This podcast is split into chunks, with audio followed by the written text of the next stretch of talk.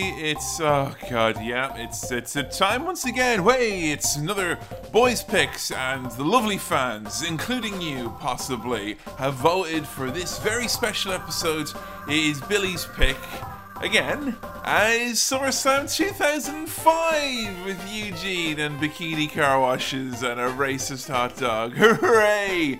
Lots of fun to be had there, but hey, also lots of fun to be had over at our Patreon, patreon.com forward slash AE podcast. If you want to get access to a whole shed load of new audio content to tide you over between seasons 3 and 4 coming very soon, you can, of course, become a $5 backer and get immediate access to 50 hours of the SmackDown Crawl. Get yourself access to some full video length episodes with our Gamesmanship series and our recent favourite from our fans over on Patreon, the Bibliotech Book Report series. We're on to part two and soon to be part three of the Hardy Boys, aka Exist to Inspire.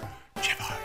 These are all available if you become just a $5 backer for one month. You get immediate access. You support the show, help Billy come down and get more episodes recorded, and as well, get yourself all those audio goodies as already mentioned. And hey, not just for $5, if you want to become a $10 backer, over 25 Q&A special episodes from myself, Adam and Billy, all available for your ears, and $20 backers can have access to our entire back catalogue of audio commentaries for wrestling movies and documentaries. Hey, did you know that we've got a new one out in the Marine. We look at Big Match John's big match debut on the silver screen. Get it now at sellfy.com slash AE podcast or make a ridiculous saving. Become a one-off $20 Dan 7 tier backer. Get the whole shamoli. Get every single audio commentary track over a dozen available now. But for now, enjoy this, settle in, because God Lord, it's going to be a long one. It's SummerSlam 2005. God damn it, Billy.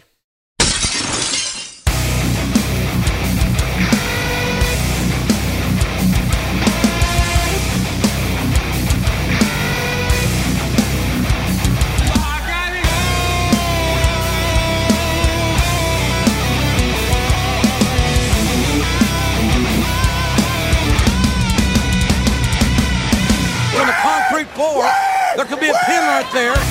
Hello, everyone, and welcome to the Attitude Era podcast. Boys Picks number two Billy Keeble Boogaloo. Hello, but once again, it's me, Cowboy Kevin Mann, joined as I am always by my cohorts, comrades, and regrettably my colleagues today. First, introducing to my left, fellow commiserator and miserable commiserator, Adam Bibelow. You're right. Eh, Yeah. eh. Bit of a chore, this, isn't it? Uh, but what was it that you wanted to do? Uh, I wanted to have a chat about like a nice, fun show. Yeah? Or something. I wanted to do Taboo Tuesday. Oh, really? I was going to I can't sit here I can't do and defend myself when it was Taboo Fuck's Tuesday. sake, yeah. Oh, I wanted Nice to watch. wholesome pay per view. Like I wanted to watch a show that had Eugene and the option to text my fave sexy outfit. well, those numbers are down, Adam. You should have known that. Oh, I wanted fucking something. I wanted vengeance. I felt sure that yours would be the runaway winner. Easy. Felt sure because people would be like, "Oh yeah, this is the epilogue to the most recent season, surely." I've been on a roll of winning polls on podcasts. Podcast poll is what I am. Podcast okay? poll roll, I'm podcast Polish, mate. That's what I am, roly right? poly. Fucking are crispy M&M's nice? Yes, slaughtered it. How 205 live? Yes, slaughtered it. But when it comes up against to my right, the supposed erstwhile baddest man on the planet, Billy Keeble, oh, there's no beating you, is there? Apparently not. You're just the fucking apple of everyone's eye, aren't you? What's he got that we don't? I I know what boys like. I know what boys need. boys like me. This is for all the people who wanted to be me and voted like me. Uh, Billy, what did you pick? I picked SummerSlam 2005. Yeah. Okay. There we go. So we used on Facebook. We did the whole user reaction to vote for your choice. We had- Facebook.com forward slash Attitude Attitude Era Era Podcast. And we had the angry emoji was for Taboo Tuesday 2004, the shocked emoji was for Vengeance 2001, and the laughing emoji would be for SummerSlam 2005. And I didn't think anyone would look ridiculous with the laughing emoji, which looks like, you know, someone who's about to get sick, like a big. "Arr." So in the very last place, we've got the 25 idiots that voted for the wrong thing. One person went with a heart, two people did crying faces. Why? They just don't want to see us fighting. And we had, yeah, 22 people didn't like voting, but they liked the idea in general, so they gave it a big thumbs up. Yay, democracy. that, that's basically like, smack down your vote, guys. Good job. Last place, 256 people wanted to see Taboo Tuesday 2004. Fucking Paddy Last Bibelo over here. More than I expected, because honestly, once you guys had told me you were doing Vengeance and SummerSlam, I thought it don't fucking matter what I pick. So I kind of threw my vote almost. Maybe we can spin this like you coming dead last, like Mark Henry in the Olympics. Be, oh, he's the world's best podcaster. you had to have a late career bloom, Adam. Okay, Second place, with 417 votes, big votes. Kevin Mahan's Vengeance 2001. And now you all feel the real vengeance of Kevin Mahan for not voting more for my vengeance for fuck's sake. Like It's a Good idea. it was, it was literally a good idea. But not everyone thought it was the best idea because Fuck's sake. in first place with a whopping 884 votes. Are you oh, oh, oh, fucking kidding me? Double Kevin's second place. So Like, if you and I joined together, we still. come, we could not form a coalition. I was going to say we could like- merge. We could Nope. do uh, Boys Pecs America. me, you, and the idiots that voted for the wrong options altogether got together, we still couldn't take on the might, the conglomerate of Billy Keeble. Our Russian associates assured us that the algorithm would work in our favour. So, here we are. Do you want to maybe give us a little explanation as to why you picked this show, Billy? Yeah, why um, is it the Attitude Era podcast is reviewing SummerSlam 2005? I'm the one who has to deal with those emails, by the way. Yeah. That's me. I think we do a good enough explanation as to why we do these. So if people ask those questions, go fuck yourself. uh, I picked this pay per view because when I was growing up, this was a pay per view I was very invested in. I very much enjoyed this pay per view when I saw it. So this was like Um, peak peak Billy fandom. This is peak Billy fandom. this is actual peak Billy fandom, not mistaken Billy fandom like last fucking boys picks we Well, did. I- where you picked the wrong fucking I, show. I, I, I, main, I maintain that like two of the the biggest matches of my fandom at the time were the Punjabi prison match. What was legit one of them? Going back, that doesn't hold up. No, No. okay. The, but the other one was the custody for Dominic ladder match. Okay. Oh, and God. there's a lot of people who are just thinking, oh, I've just gone for this for Shawn and Hogan. Hogan. When I originally watched this pay per view, turned it off after Ray and Eddie. Ray and Eddie's all I needed. That's my main event. That's, yeah, so that, that was all I need. That was the story I was invested in. So Uh, so you- this was the first time I've actually seen Hogan versus Michaels. Wow. As such, when we get to the Eddie versus Ray part, you're going to leave after that, aren't Yeah, you? I'm It'll be gonna- me and. Kevin finishing I just kind of feel like you've misled the voters here. Like you've not followed through all the way. There's a Brexit joke to be made in here somewhere. I literally have not got it in me anymore. There's no energy left anymore. So here we are, the Attitude Era podcast, reviewing SummerSlam 2005. Fuck's sake, Billy. Your reign as WWE Champion is about to come to an end.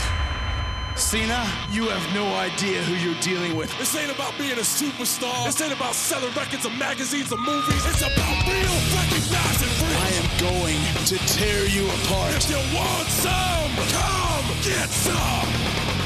The Undertaker is a legend. Oh, but guess what? I'm the legend killer. Rest in peace. Chris Benoit, I'm gonna knock you out, kid. No, you're going to tap out.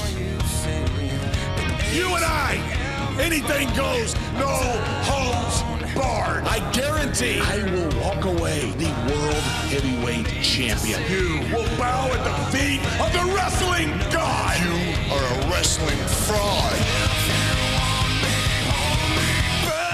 I got Olympic gold medal. The joke is over. I'm gonna make you scream for your life, and then you'll see why I'm the most vicious son of a bitch in the WWE. Nobody beats Eddie Guerrero. You call splitting my family apart victory? There's only one way Dominic's coming home with his real father. to settle a dispute like this. A ladder match. Edge, you ruined my dream of one day having a family. Matt Hardy, if you don't measure up as a man to me in any way, in any way. It's either kill or be killed, Adam. And Matt Hardy will not die.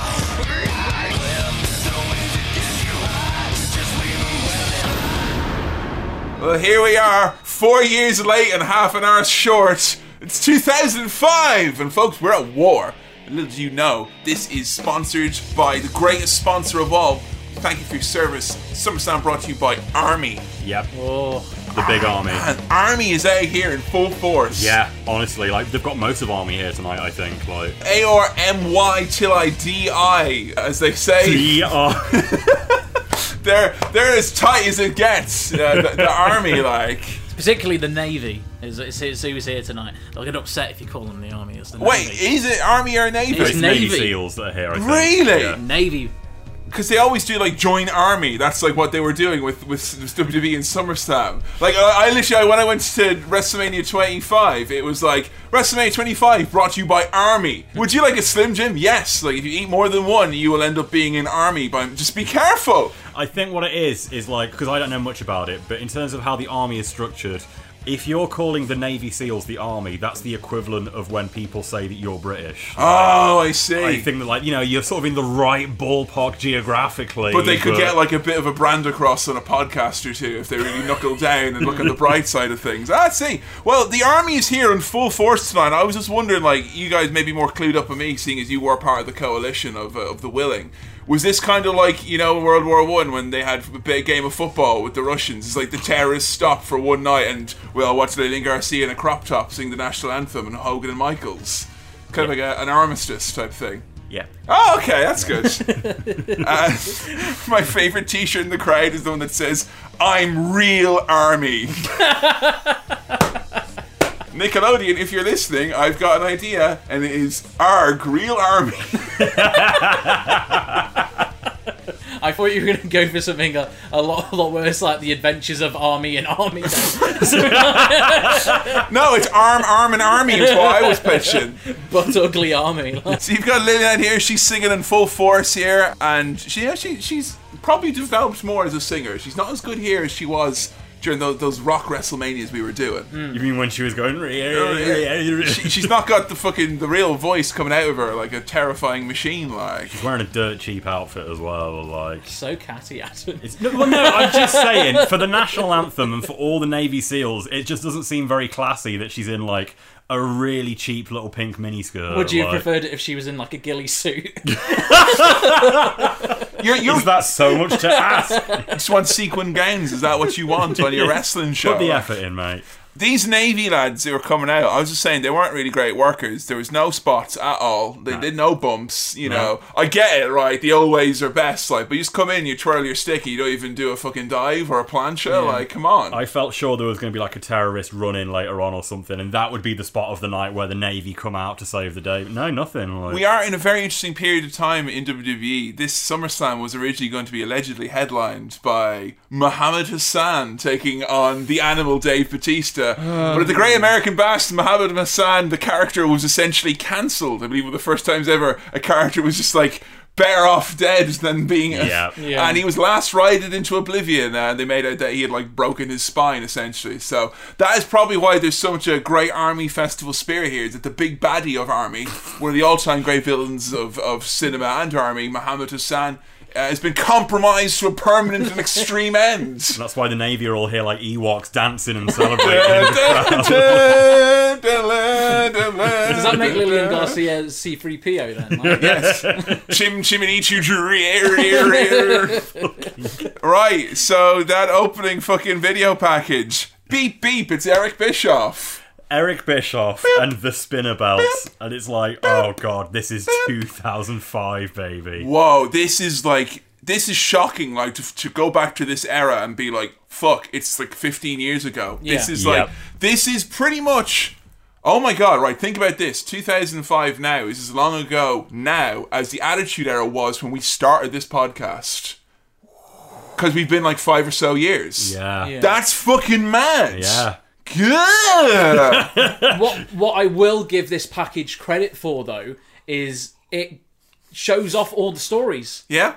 That's true. You don't, you don't, you we we never see that. We didn't get that in the Attitude Era, and we don't get it now, where they're showing here is all of the stories of all the matches you're going to be watching tonight. Well, and And oh, you never get that. You'll get like the head, the head, uh, you know, the main event is the only one with a story. Sorry, what about yeah, the mythic figures of Dante's Inferno, Billy? I think that got across the story quite well. yeah, like, but back that didn't tell us about what you know Viscera was doing, did it? Like, I don't know what Viscera's doing. like the mythic figures of old, John Cena and Eric Bischoff are having a disagreement. Ooh. It's the new Austin and McMahon, baby. You say you're a wrestling god.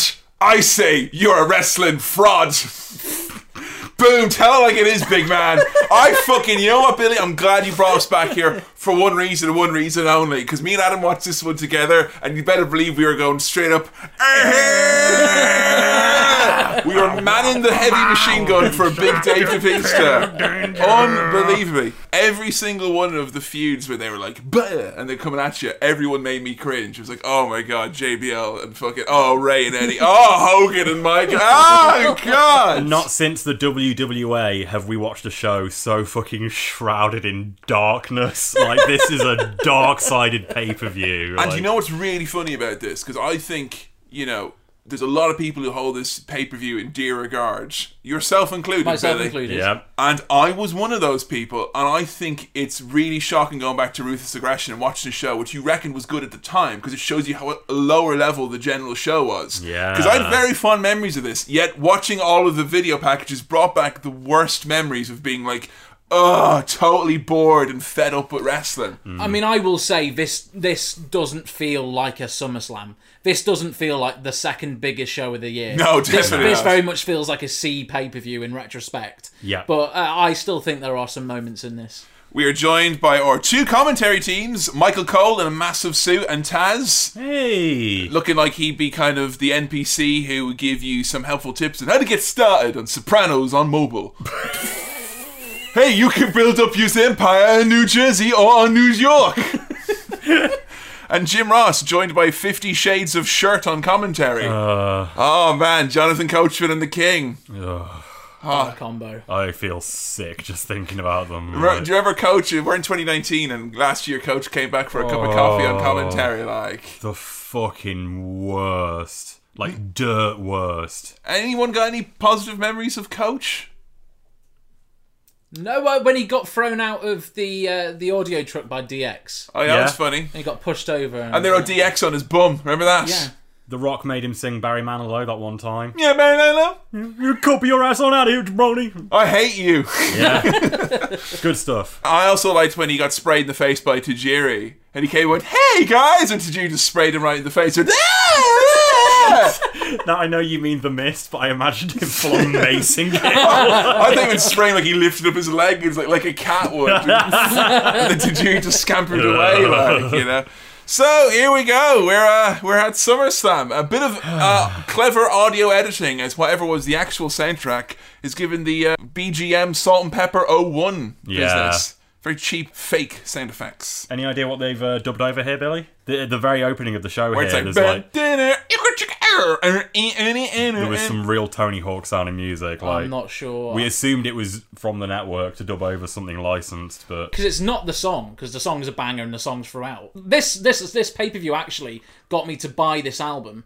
What what album is this? It's it's it's Karma. The album is called Karma and Effect and it's by Se- Seether. And, And it is a the legit. song legit is- It's called Remedy. Is that the one that's Mars in the minute? Heard him a minute. Heard him a minute. You're going on the big train. Is it frail? The skin is dry and pale. And they never fail. And then we go back to the rem.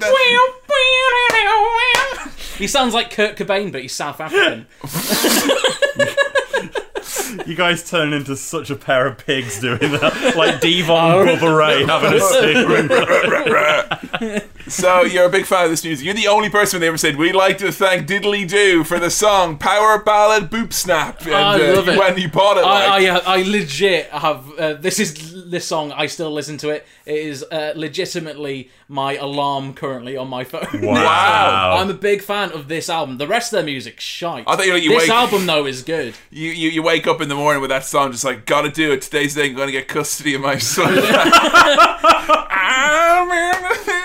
Throw, you got to you got to wake up, throw your dollar bills, come here with me. You know, sleep but don't pretend. I won't defend you anymore. You'll see. It aches to every bone. I'll die alone, but not for pleasure. My eyes don't need to see that ugly thing. It's only me you fear. If you want me, hold me back.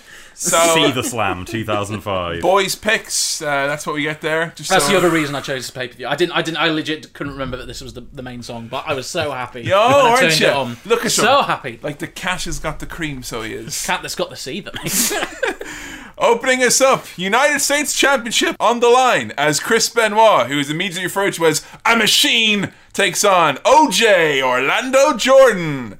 The lyrics of Chris Benoit's song, whoa. There's no holding me back. I'm not driven by fear, I'm just driven by anger.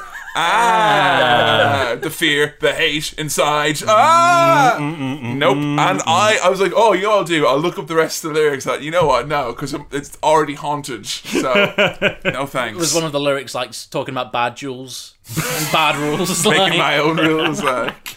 But rabid Wolverines always kicking asshole down.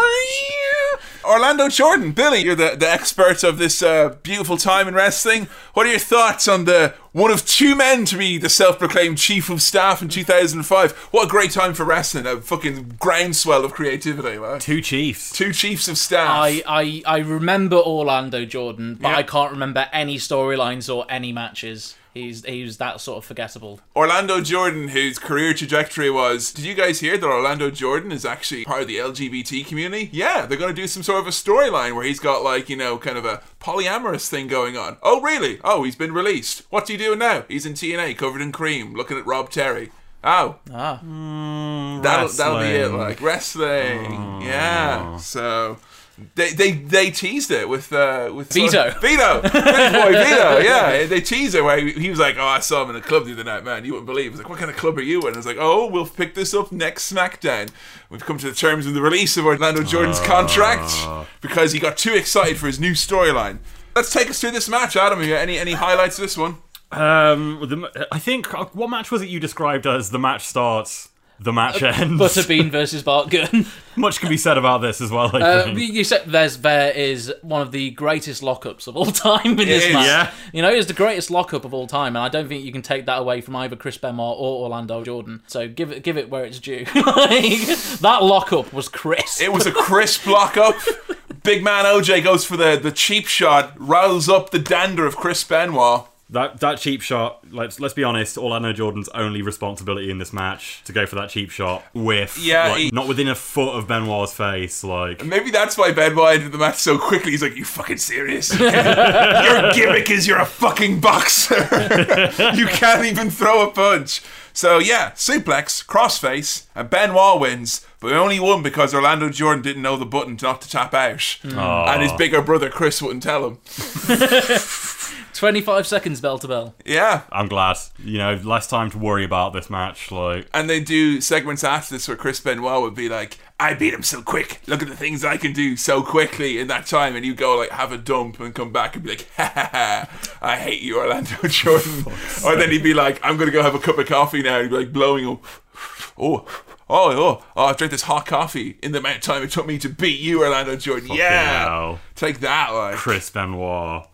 Eddie Guerrero backstage with fucking Vicky! Here she is. Where the fuck was Vicky? She's there. Where? There. Where? In front of you. Where? Open your eyes, mate. Calm down. There She's he is. There she is. There you go. Have a hug. Eddie. this is literally the depth of it. They put so much weight into this storyline. It's the only one they care about, obviously, because we get the world building here. Eddie, have you thought this through? We don't have enough bedrooms for this. So I think that's a nice little bit of realism. it is. You I- wouldn't wait until the day of the show to bring this Seriously. up. but like, it's because like Eddie clearly doesn't give a shit about Dominic. No, No. that's not what it, it's like, about. It's it's not remotely about Dominic, and like he's ev- literally everyone knows it's not about Dominic apart from him. It's Yeah. about the square footage, is what it's all about, Yeah. Billy, and then the, the maximum space. Uh, you want to support me? Support on out of here! Burn! Yeah. Ouch. Ow! Come on! And uh, then a really poignant line here, which uh, very much got me in the 2005 mindset. I will beat Rey Mysterio. Said the 2005 roster. The other thing I liked is when Eddie said that he wanted Dominic to continue the Guer- Guerrero legacy, forgetting his own three children. Ah, One of which became Raquel Diaz, became a wrestler in NXT. Really? Yeah, she was- she was given a big like early NXT. She was given a big push, like she was going to be like a Charlotte or or a Sasha or a Paige, and then she's like, "Yeah, I don't like this anymore. I quit." And then she came back for like a month and then quit again. So wow. yeah. Well, it's fair enough because Sasha Banks is keeping Eddie's legacy alive, as we all know. Like, Do you think Eddie Guerrero is in, in some sort of like Doc Brown type scenario where he knows that his actual children are not going to follow through on the wrestling and give it up, so he has to get another kid in the bank? Like, It's I like think- it's like Willy Wonka. he's he's amassing a child to be his heir. much like a cod, he's laying a lot of eggs just in case, you know, one of them might survive. But he does have Eddie Guerrero. Ah! unbelievable. Fish puns, yes please.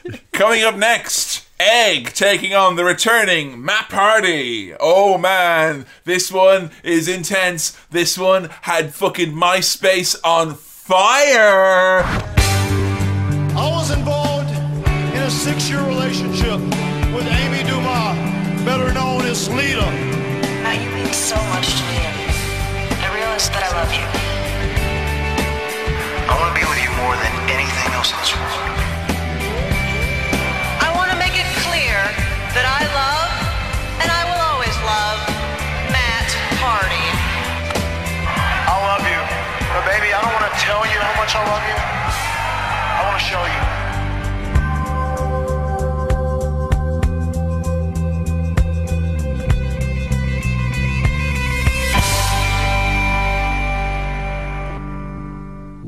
While I was out of action with a serious knee injury, I discovered that Amy was having an affair with Adam Copeland, better known as Edge.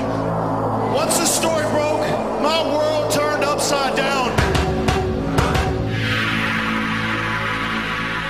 You know, I, I'm sorry the guy's never had his heart broken before, and, and hate to be the one that had to have done that, but it's just like I fell in love with somebody else. Is the is the bottom line.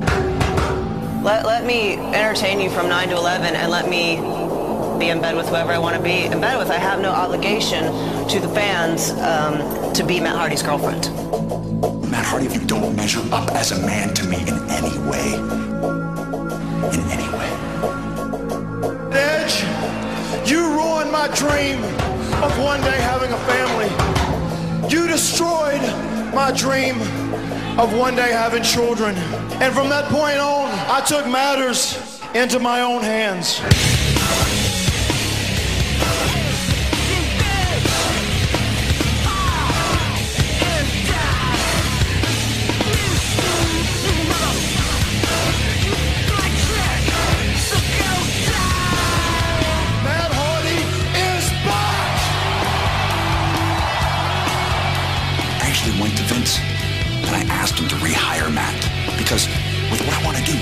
I did that in the streets, what I'm going to do at SummerSlam, I'd be in jail.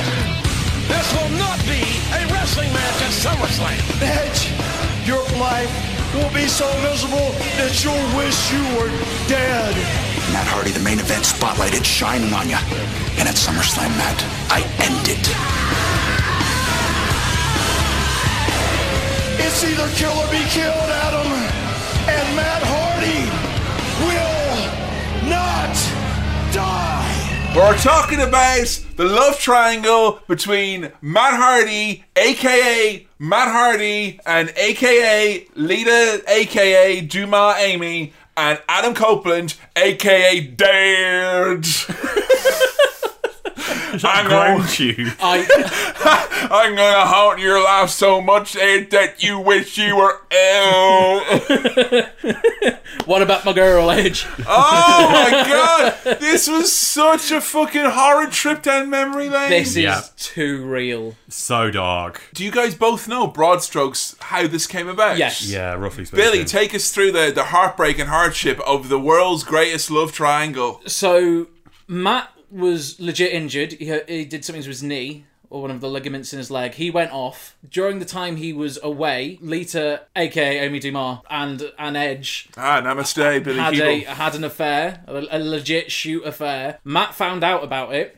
Started going on all of the to all the dirt sheets and websites and and, and you know news sites basically and exposed the affair. For this and for breaking kayfabe, he shoot gets fired. You know what? You saying it just there made it seem like the most reasonable thing in the world that he got fired. Like you, because I was part of the fucking the. pe- I was the mob angered up. Yeah. Uh, this was like this and You were- you were Daniel. team Matt. Yeah, this and Daniel Bryan were the two times it was like, all right, call to action for wrestling. Like, Yeah. "Ah," like sound the horns. Get like, your pitchforks. like, Yes. yeah. like, No, he was. he was. I mean, as, as upset as he was, he was still talking shit about other contract performers Yeah, for his work. that's the which you can't be doing. and many, many things about this angle have aged poorly. WWE's handling of it, I'll admit, even though you made it seem reasonable, it was like to fucking fire him publicly like that when Yeah. they knew that everyone knew. I think this is before WWE really knew that what the internet could do. Yes, Yeah, definitely. definitely. I think looking back at this, their handling of it terrible. Matt's handling of it, he's admitted himself since that he was like embarrassed about how he Yeah. conducted himself in this period of time. Go out if you can ever find them. I had a go, I couldn't find them. I wanted to read some out. The blogs that Matt Hardy wrote during this time when he was fired Oh, no. about being the angelic Diablo uh, rising. Oh. Rising from the ashes, like what's a Ignis du Fortado or whatever the fuck it is, like Ingus and Wildo, like the mythic figures of old. Edge was also shoot married at the time as well. Yes, So- to Val Venis' sister. Yeah. And I remember thinking like that was uh, that was me uh, at the time, the smart mark. I was like, oh no no, everyone's going on about Matt Hardy. Val Venis is on that roster, and, and he's going to be Yeah. so pissed about his sis that Edge is going to wish that he were dead. Why did they tie that in? If they're gonna if they're gonna make this this real life horrible situation into a storyline, You're gonna ruin three you as- lives. Yeah, you might as well Why not fucking four? throw Val in as well. Like, if you're gonna go all in, go all fucking in. Like, You know something, ladies? I appreciate my sister a lot, and I want to ruin her life. And oh, it was just, it was so fucking bad. Matt was very upset about what happened. Yep. He called in to Byte This when Lita was on it, and that actually gets me onto it. I mean, I mentioned a lot there about all the things that have aged badly. The thing that's aged the worst, and the thing which is just like shocking. And if you're like me and you kind of you don't realize that 2005 is nearly 15 years ago now, go back and rewatch and reassess how you feel about how they fucking treated Lita during this time. Yeah, It was shocking. They put her on Byte This with fucking Todd there, Todd Grisham, literally fielding calls from angry people going, Lita, why are you such a slut? Like, Yeah. why did you break Matt's heart? And she's like, look, I'm a fucking human. What I do on Monday on Raw is your business and on pay per views. Yeah. I am my own person. I am not like, I don't have to be anyone's fucking girlfriend. And she has to fucking feel that her involvement in wrestling was forever ruined by this. Yeah. Yeah. Of The- course. Yeah, the fact that she's back at all now is fucking insane. Yeah. Joe from How to Wrestling, she met Lita like before she had kind of you know she's back into wrestling the last few years. But Joe met her at like some Comic Con thing, which was like you know a year or two before she came out of the wilderness. And Joe had just heard about wrestling and knew she was a big star. She came over and she was like, "Oh my god, I'm such a big fan, and I've not watched much wrestling, but I've heard you're really inspirational. I'm really impressed by everything I've seen of you, and thank you for being a role model." She said, I don't want to talk about this. I want to talk about my band. So if you could please like, stop talking to me right now. She'd nothing to do with wrestling, but she's been screamed of being called a slut on the street. Yeah, by, no. she couldn't leave her house apparently at points in time. No, this lasted for a long, long time. Like, because they're tying this into real life actions, they're making a very clear thing here that Lita's the villain of this story, and also this isn't a story, this is real life, so therefore Lita is a real life villain. And she got fucking years of abuse from fans because of this. You can tell here when she comes out, she ain't enjoying this. No. No! And within a year and a half no half, one's she- enjoying this. No, everyone Edge is is not miserable. enjoying this. No. Matt is not enjoying this. No. Yeah, Vince is enjoying this. Yes. kinda in his own weird way. Yeah. No one is enjoying this. It's Gross. just such a you know they're sometimes WWE are quite good at capturing lightning in the bottle and capturing a mood and a moment and this felt like it because they built up this angle like it was a total shoot. Like Edge and Lita were going out involved with angles with other people nothing to do with Matt Hardy and people start chatting Hardy Hardy and they would completely ignore it. And then like they had one interview where Edge was like you know, people, I'm not deaf. I can hear what you're chanting. You know what I think? They think you ever know about my life. I think it's bullshit. And he like he stormed out of an interview. Or then they showed Matt Hardy in the crowd, and the camera like zooms away, and Jim Ross is like, "Oh, we got to go to commercial."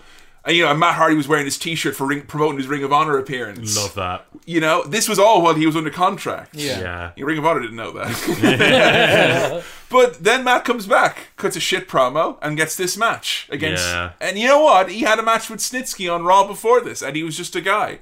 They killed his mystique immediately. Matt was nervous doing this, and it shows. It's I, too d- I- real. I don't think they should have for uh, for this. I don't think they should have had it built up to a legit match. I think they should have had Edge versus someone else, Yeah. and then have Matt do a run in. Because he went straight to it, like. It was like, Yeah. and then this is a first of what, three matches. Yes. because they have a cage match. They have a cage match which Matt wins, and then after this they do the loser leaves Raw thing with Yeah. uh, Ladder Edge's match. Money in the Bank, and it's the ladder match. And those are both good matches. I'd actually say the Yeah. ladder match is one of my one of my uh, all time faves. well, yeah, actually, it's, yeah. it is a great match. But fucking hell, this one here, it's so cringy with Matt Hardy. Like, I will not win. Yeah, I, will not be die. the victim. I, I will. I will not die. I will not die. Oh. Don't forget that. All right. Sorry. You alright? I just wrote down here.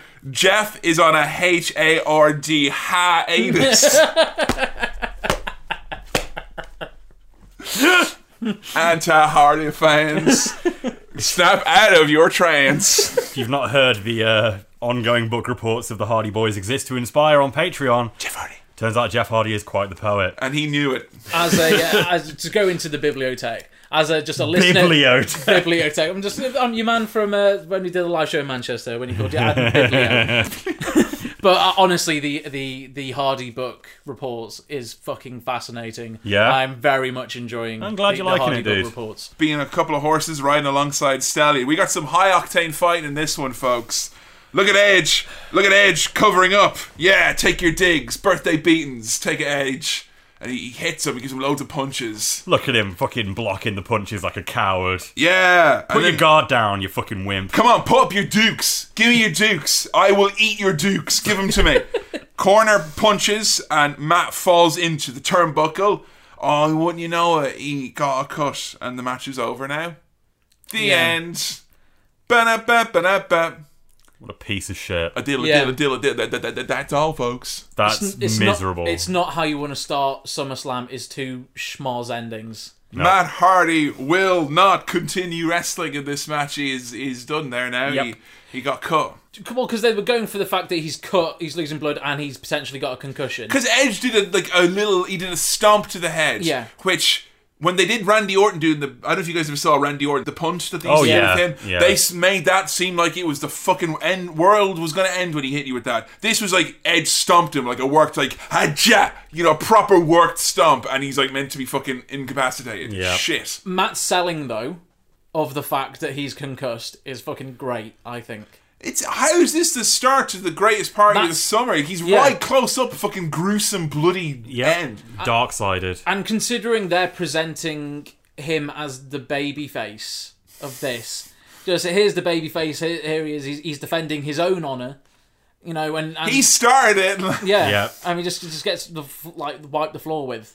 Yeah, not It only seems is like, really weird. Edge beat him so resoundly that they couldn't even have a match. Like they didn't even get to start having a match because like Edge is just so above Matt. Yeah. He just took him out of the contest. This Like, is the first time I remember people saying, like, you know, th- this is the McMahon MO. Like, he, he can't have you, so now he wants you. And now that he has you, he's going to do whatever the fuck he wants. And Bury Yeah. you know what? He's thought Matt Hardy is many things. And Matt Hardy has had many fabulous moments in WWE and many outside of WWE. And most of the moments involving Matt Hardy being a main event contender of any sort, none of them happened in WWE. Yeah. Mm-hmm. They did not buy him as that. And this is them fucking stamping that in his own goddamn blood.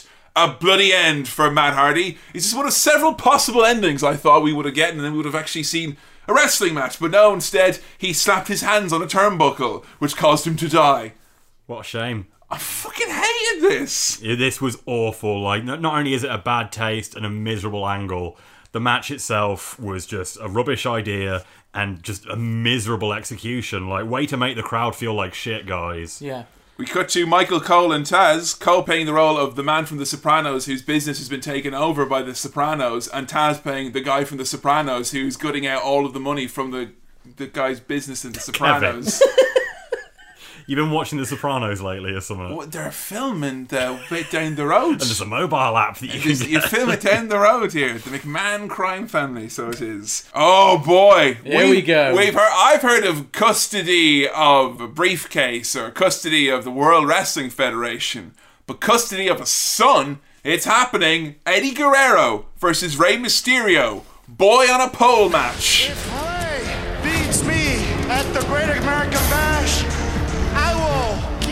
That secret inside. That way no one gets hurt. But if I win, then I get to finish my little bedtime story to Dominic. Eddie Guerrero, a couple of seconds away from spilling his secret to the world. And look at Mysterio! What the hell is this?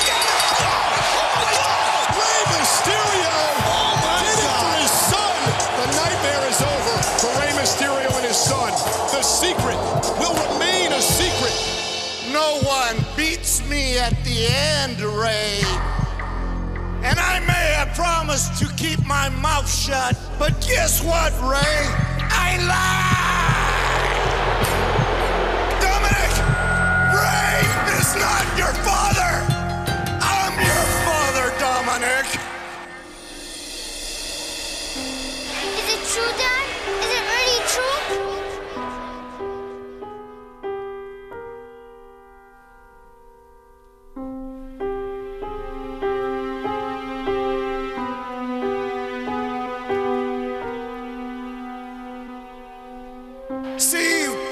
You're holding there are official custody papers. That means you have to bring Dominic and turn him over to me. Eddie, Dominic is my son. The first words to come out of his mouth were dad. He called me dad. I'm begging you, Eddie. Please don't hurt my son anymore. Dad, I'm scared. No more words, no more talk. Just give me my son. You've beaten addiction, Eddie. You've beaten the streets. And you've beaten your past. And became WWE champion. But you haven't beaten Rey Mysterio. And if you take Dominic away from me,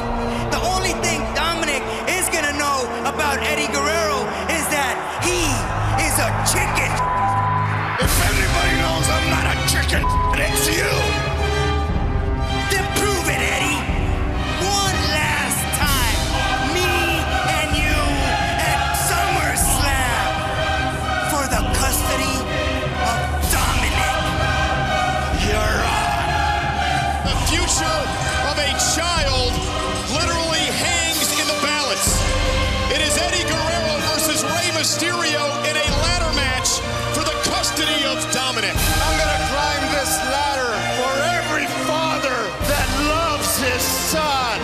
You may be his biological father, but after SummerSlam, Dominic You're gonna come home with his real father. with Poppy. And that's me.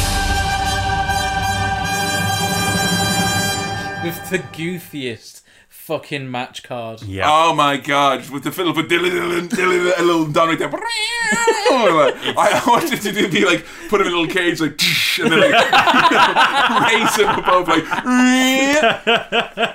Now, I've watched this match many times, including just the other day, and yet I still can't for the life of me just get out of my head that this match involves Dominic being suspended above the ring. Mm-hmm. Cause that boy's a great worker. Yeah, it'd be way better. It'd be way more exciting. So Eddie Guerrero started this one off, folks, by coming out on SmackDown to tell a big secret. I have a secret boy that you don't know about. I'm your pappy, so I am. Ismisha do aher. Because he, he said he wouldn't reveal the secret if if Ray beat him at Yeah. Great American Bash. He just did it anyway. Oh, He lies, he, he lies, he cheats, he steals. He's not. You can't take Eddie Guerrero's word. Look I at don't him. care if you don't like me. Bite me. Oh, oh, oh I'm this gonna bite your son. He's my son now. I want. Allah, I cheat. I steal your children.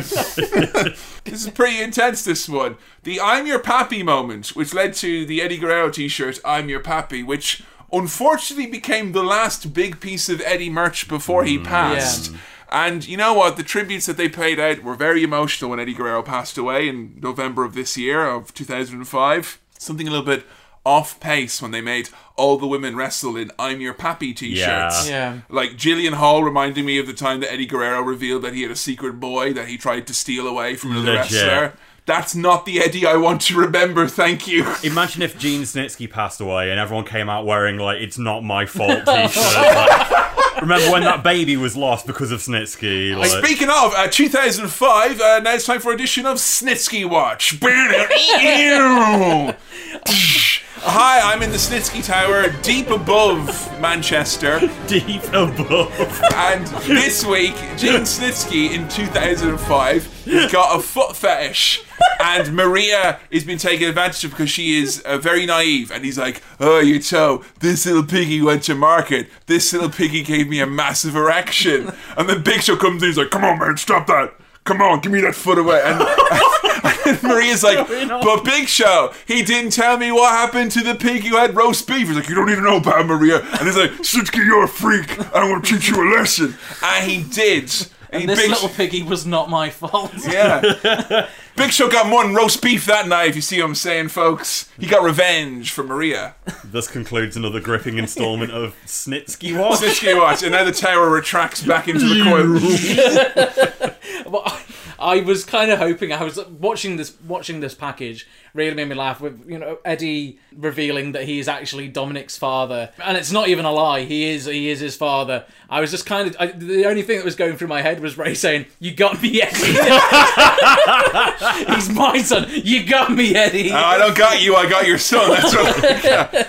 yeah, there's custody papers involved here. We had all types of segments, including one of my all time favourite awkward external people in visiting the world of wrestling. When a social worker came to SmackDown to, and I quote, observe Eddie Guerrero's day to day working environment to see if Dominic would be a good fit.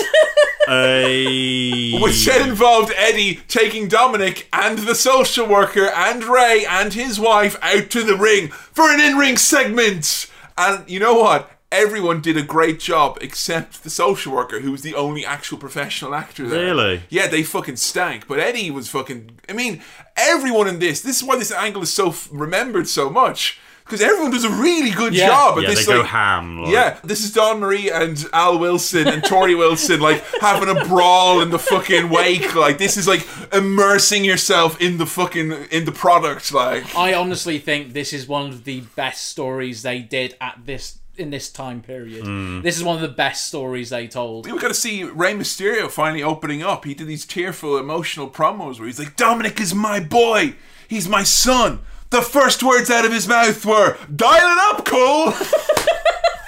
Oh, they get really dark in this. They start bringing up like Eddie's criminal past. yeah They're like, you may have turned your life around, Eddie, after being arrested for being reckless. You like. don't need any more salt and pepper No. on this, dude. They're just it's trying personal to, they're already. just trying to get over that Eddie is such a villain. Yeah. Yeah. Um, A lot of hugs in this one, and I thought they would have taken like. There's so many impactful hugs. I was hoping they would take like a little page from the Attitude Era. We're the Attitude Era podcast. We suggest redoing this video package, and every hug has a gunshot sound effect like, or an explosion for a particularly big one. Maybe have Martin Luther King go, "I have a dream" underneath some of those hugs. This video package ends with Michael Cole going, "Ladies and gentlemen, for the first time in history, the custody of a child will be decided in a WWE ring. Oh man, I can't wait."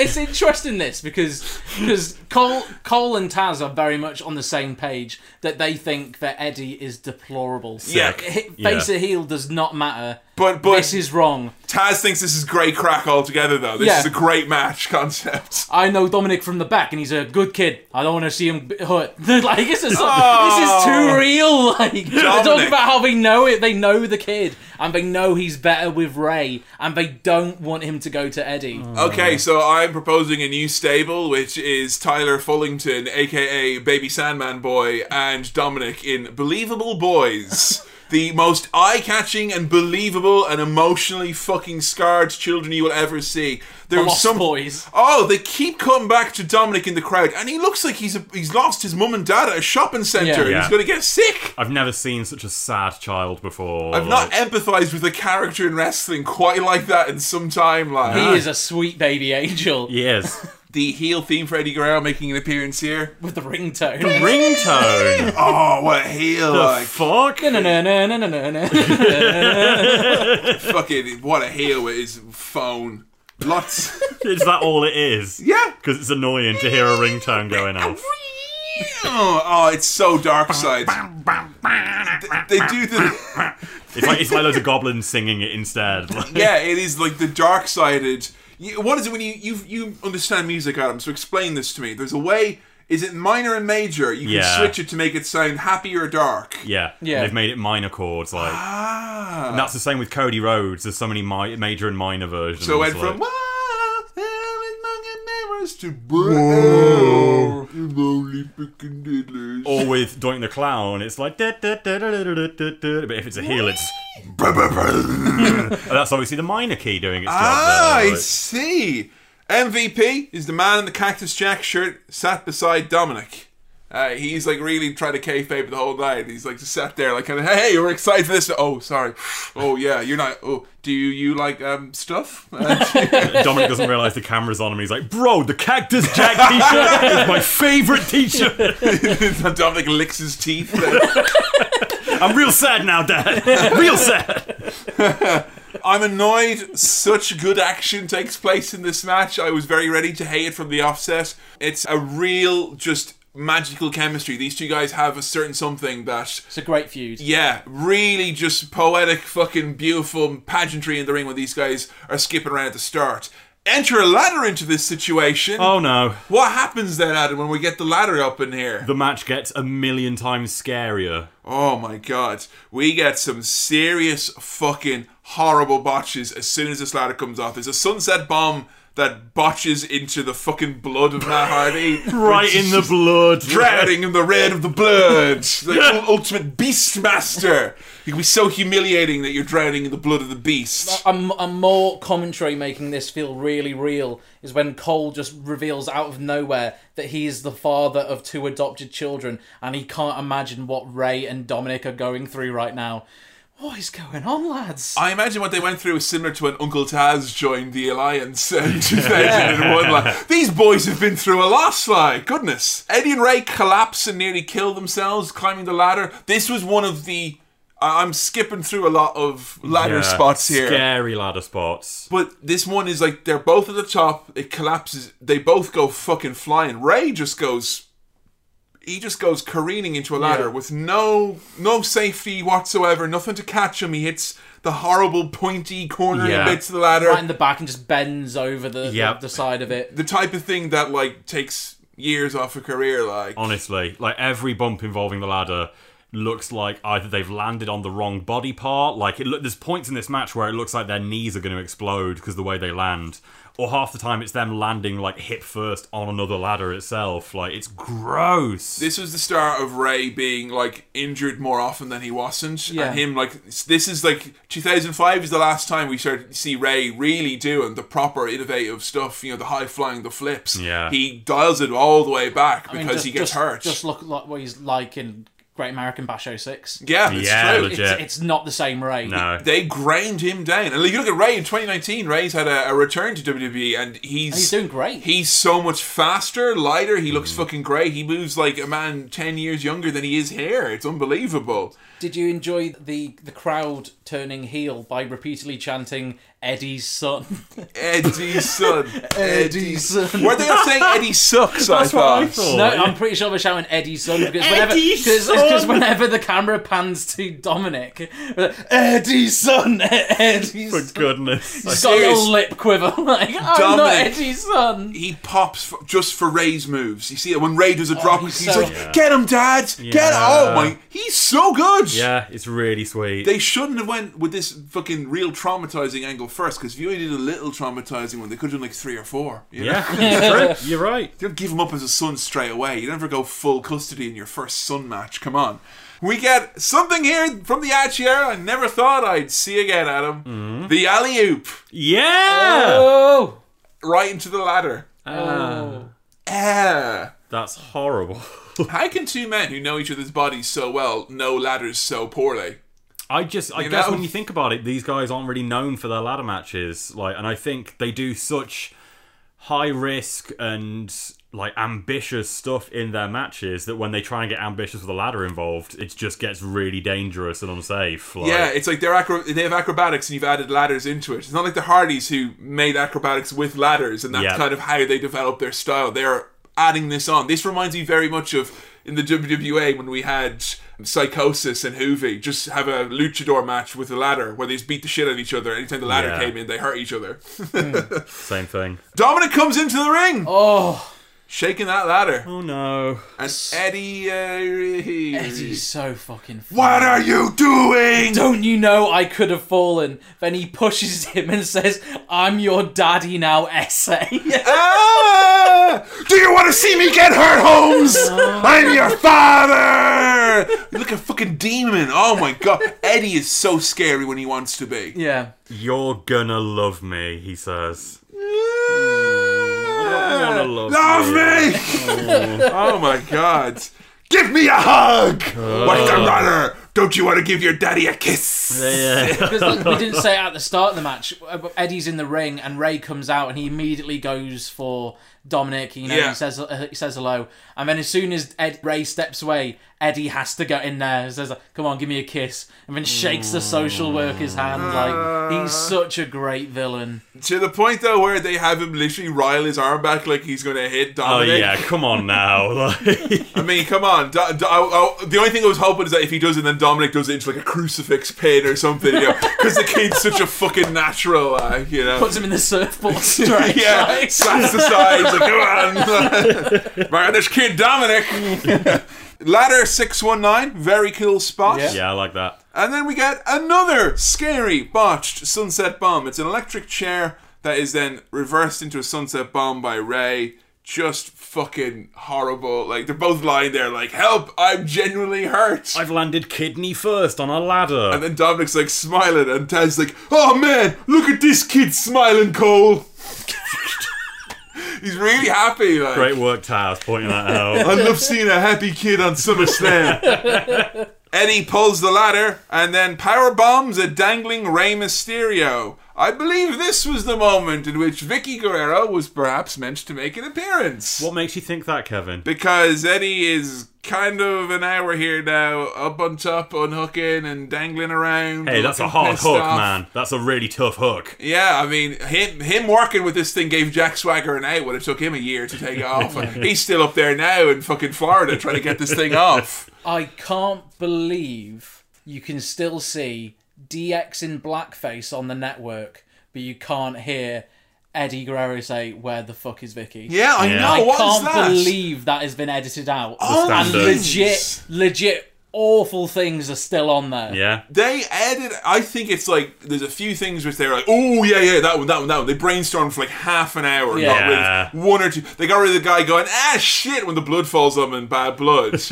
um, but like they, yeah, there's so much egregious stuff. Like honestly, when me and Adam doing SmackDown Crawl, like more stuff that is bad. Like they don't edit that shit at all. Yeah. Yeah, but this, I don't know why. To its credit, well, I say to its credit, the the unpaid intern they got to edit this out Did a good job. did a really good job because you if you didn't know this match you wouldn't have known. No. It just looks like Eddie's really pissed off because he's let go of the briefcase. Yeah. I think the reason they would have might have censored it is not because it's like offensive or anything like that. It's just it's kind of story breaking. Like when you see Eddie going, "Where the fuck was Vickie?" Like it just kind of brings you out of the moment. That's the only thing I can think of. Like, Yeah, the unfortunate reality is that Eddie Guerrero is so passionate and he's very expressive with his arms that he literally pounds the mat with "Where the fuck was Vickie?" Yeah. Like, you can really make God it out. damn it! He's pro- he proper like Planet of the Apes it. The goddamn it, doesn't he? Like you blow it all to hell. God damn you! uh, I mean, I'm It was all Dominic all along.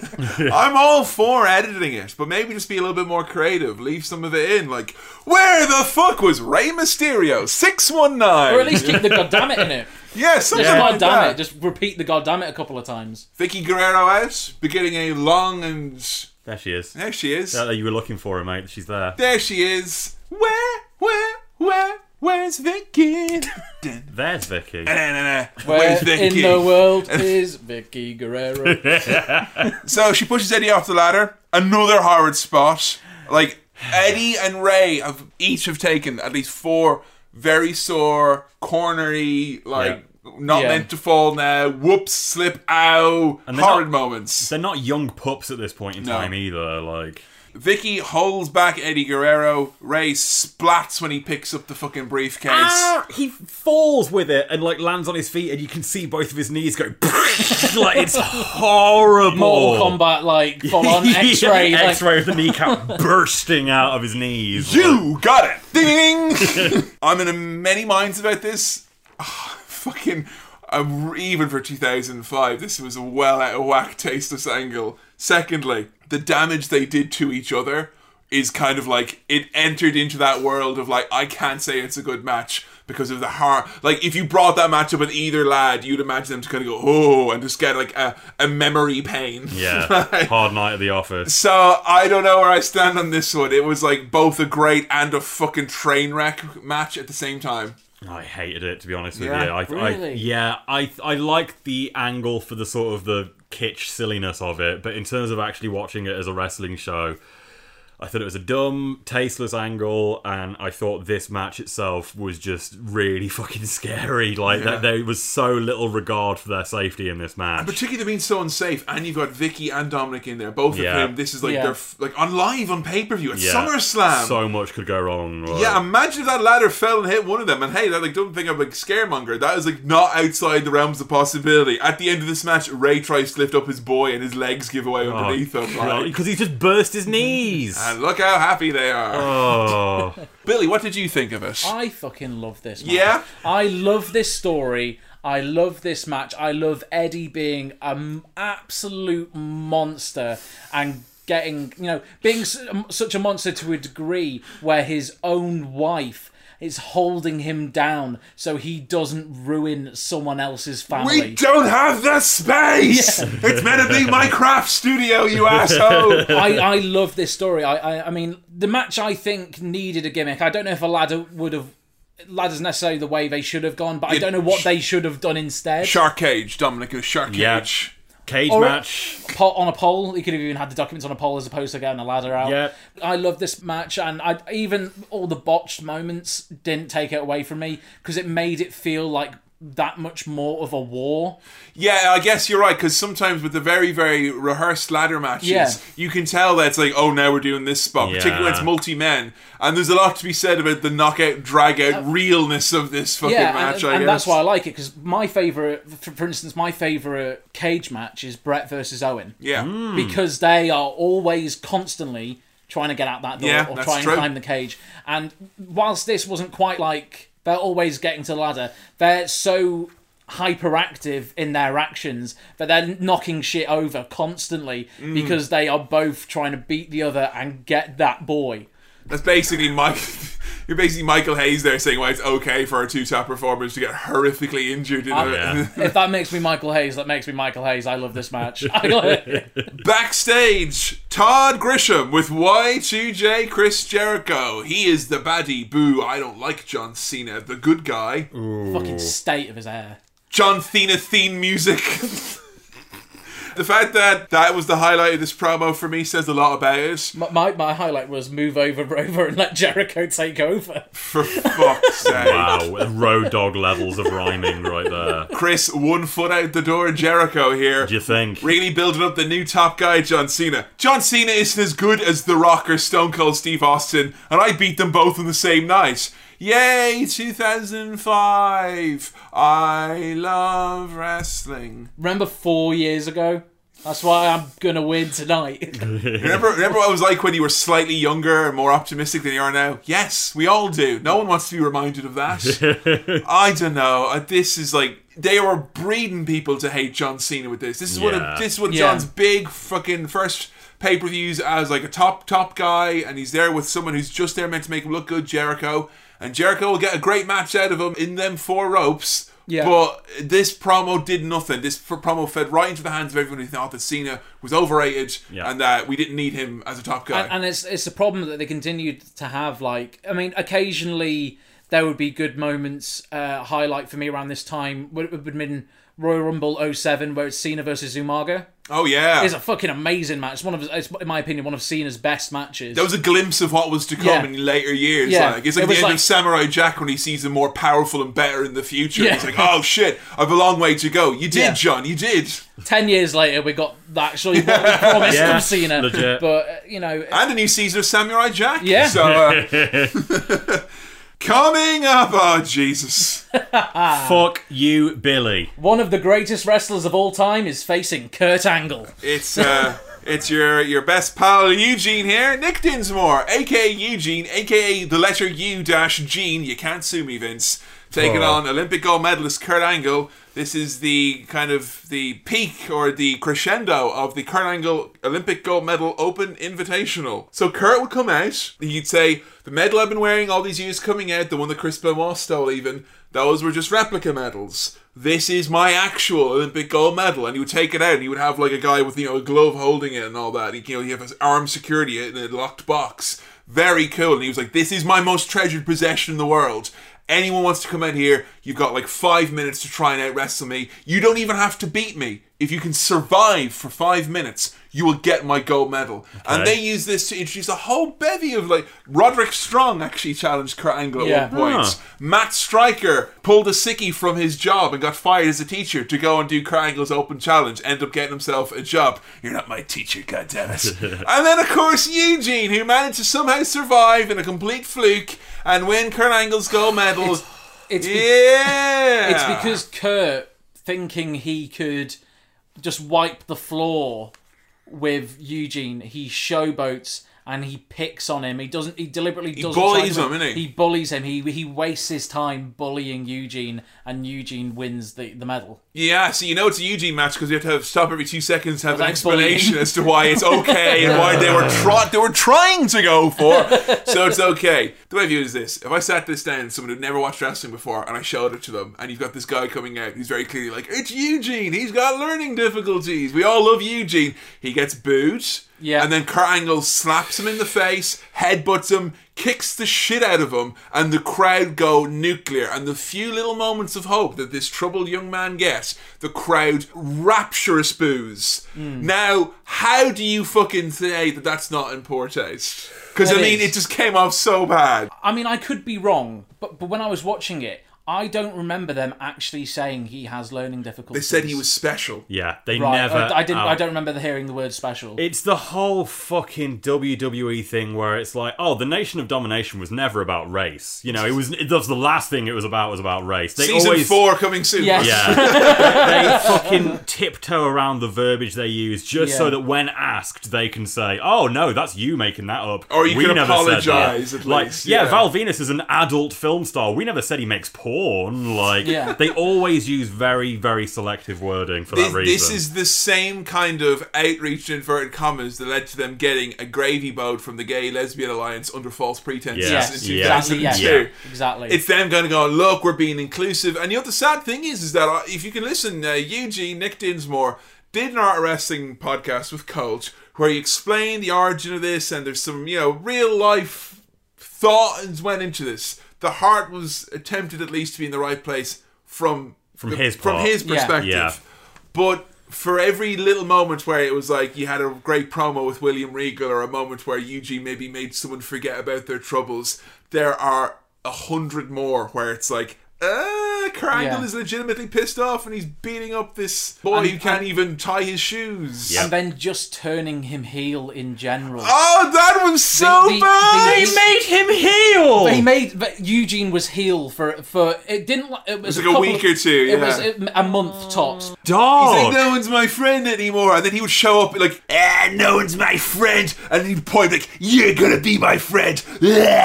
And he'd like attack people. And Jim Ross is like, my God, Eugene. That bastard. That's so, no one's your friend, Eugene. Come on. That's so. Stop calling him a freak fucked. and like stuff like that. Like, Yeah. That's like dead man's shoes levels of It- dog. yeah. like It's that's so- so miserable. like, I will defend Eugene as a face to a degree. I cannot defend Eugene as a heel. Well, can you make can you make a case for Eugene? Because I'm of the opinion that like I, I don't I'm done trying to excuse WWE when they clearly don't give a fucking shit. Like, Yeah. and I think this was done in bad taste. But I I would like to hear your take on it. Why why is Eugene, in your opinion, got a place in WWE history? Ooh.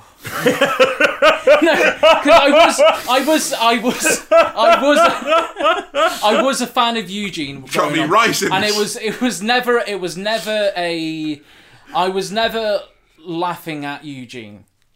I was never laughing at Eugene Right. when, when Eugene was a face, and it was I genuinely. I mean, as you guys know, I will go over character and uh, over wrestling hundred percent of the time. Yeah, yeah. Res- wrestling for me is is character first. It's it's acting quote, un- quote unquote, and then it's then it's the actual wrestling in the ring ability. And I think Eugene as a character is a is a good character. I in, I enjoyed watching him. The It's not my- situations they put him in, though. the situations it, yeah. they put him in is you know is it was deplorable at times. Because you put Eugene in there, like as a tag partner for Hacksaw Jim Duggan, Yeah. or you know the time where he was GM of Raw and he made them all do musical chairs, and like that's one of my favorite segments in Raw history.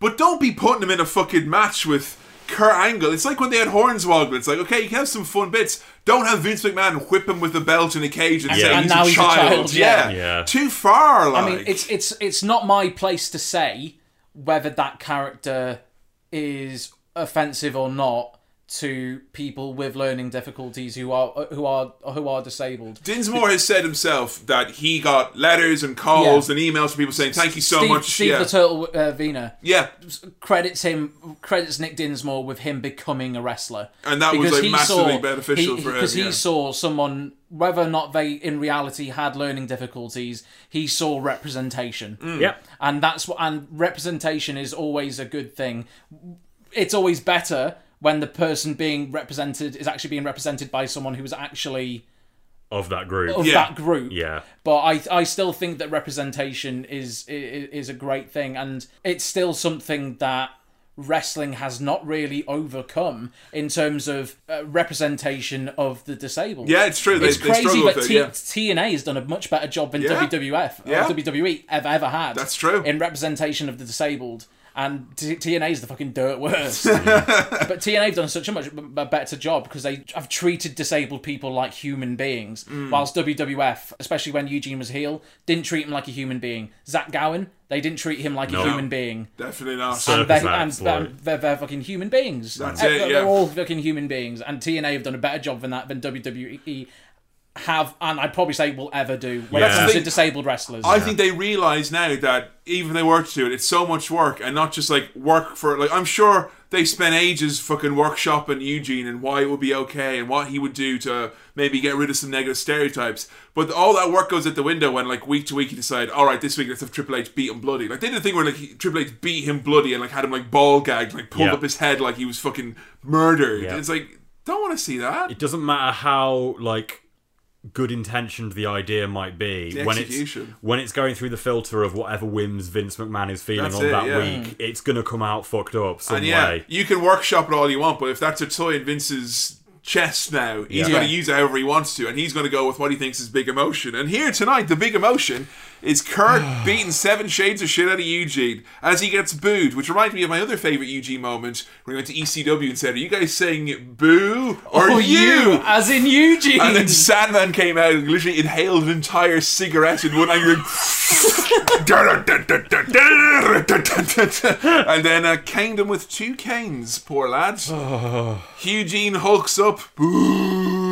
Rock bottom to Kurt. Boo! The Stone Cold Stunner. Eugene sucks. Eugene sucks. Kurt slaps him, Olympic slam, ankle lock. Kurt wins, and Jim Ross is like, an overwhelming victory, a demonic Kurt Angle. Eugene, who is your daddy? Ah. He shoots, he scores. Oh no, Eugene, I'll bring out the star rating for this one, folks. It kind of felt like Eugene, like Jim Ross was like, yeah, he is shit, isn't he? Like, kind of how dare they put him in a ring with Kurt Angle? Yeah. Like, But it's strange as well because Nick Dinsmore is actually a fantastic wrestler. he is. He's hmm. really good. He's such a great wrestler, but he was limited by this character. Yeah, I think- Obviously, at the same time, he he he didn't have the look to be a champion, a top guy.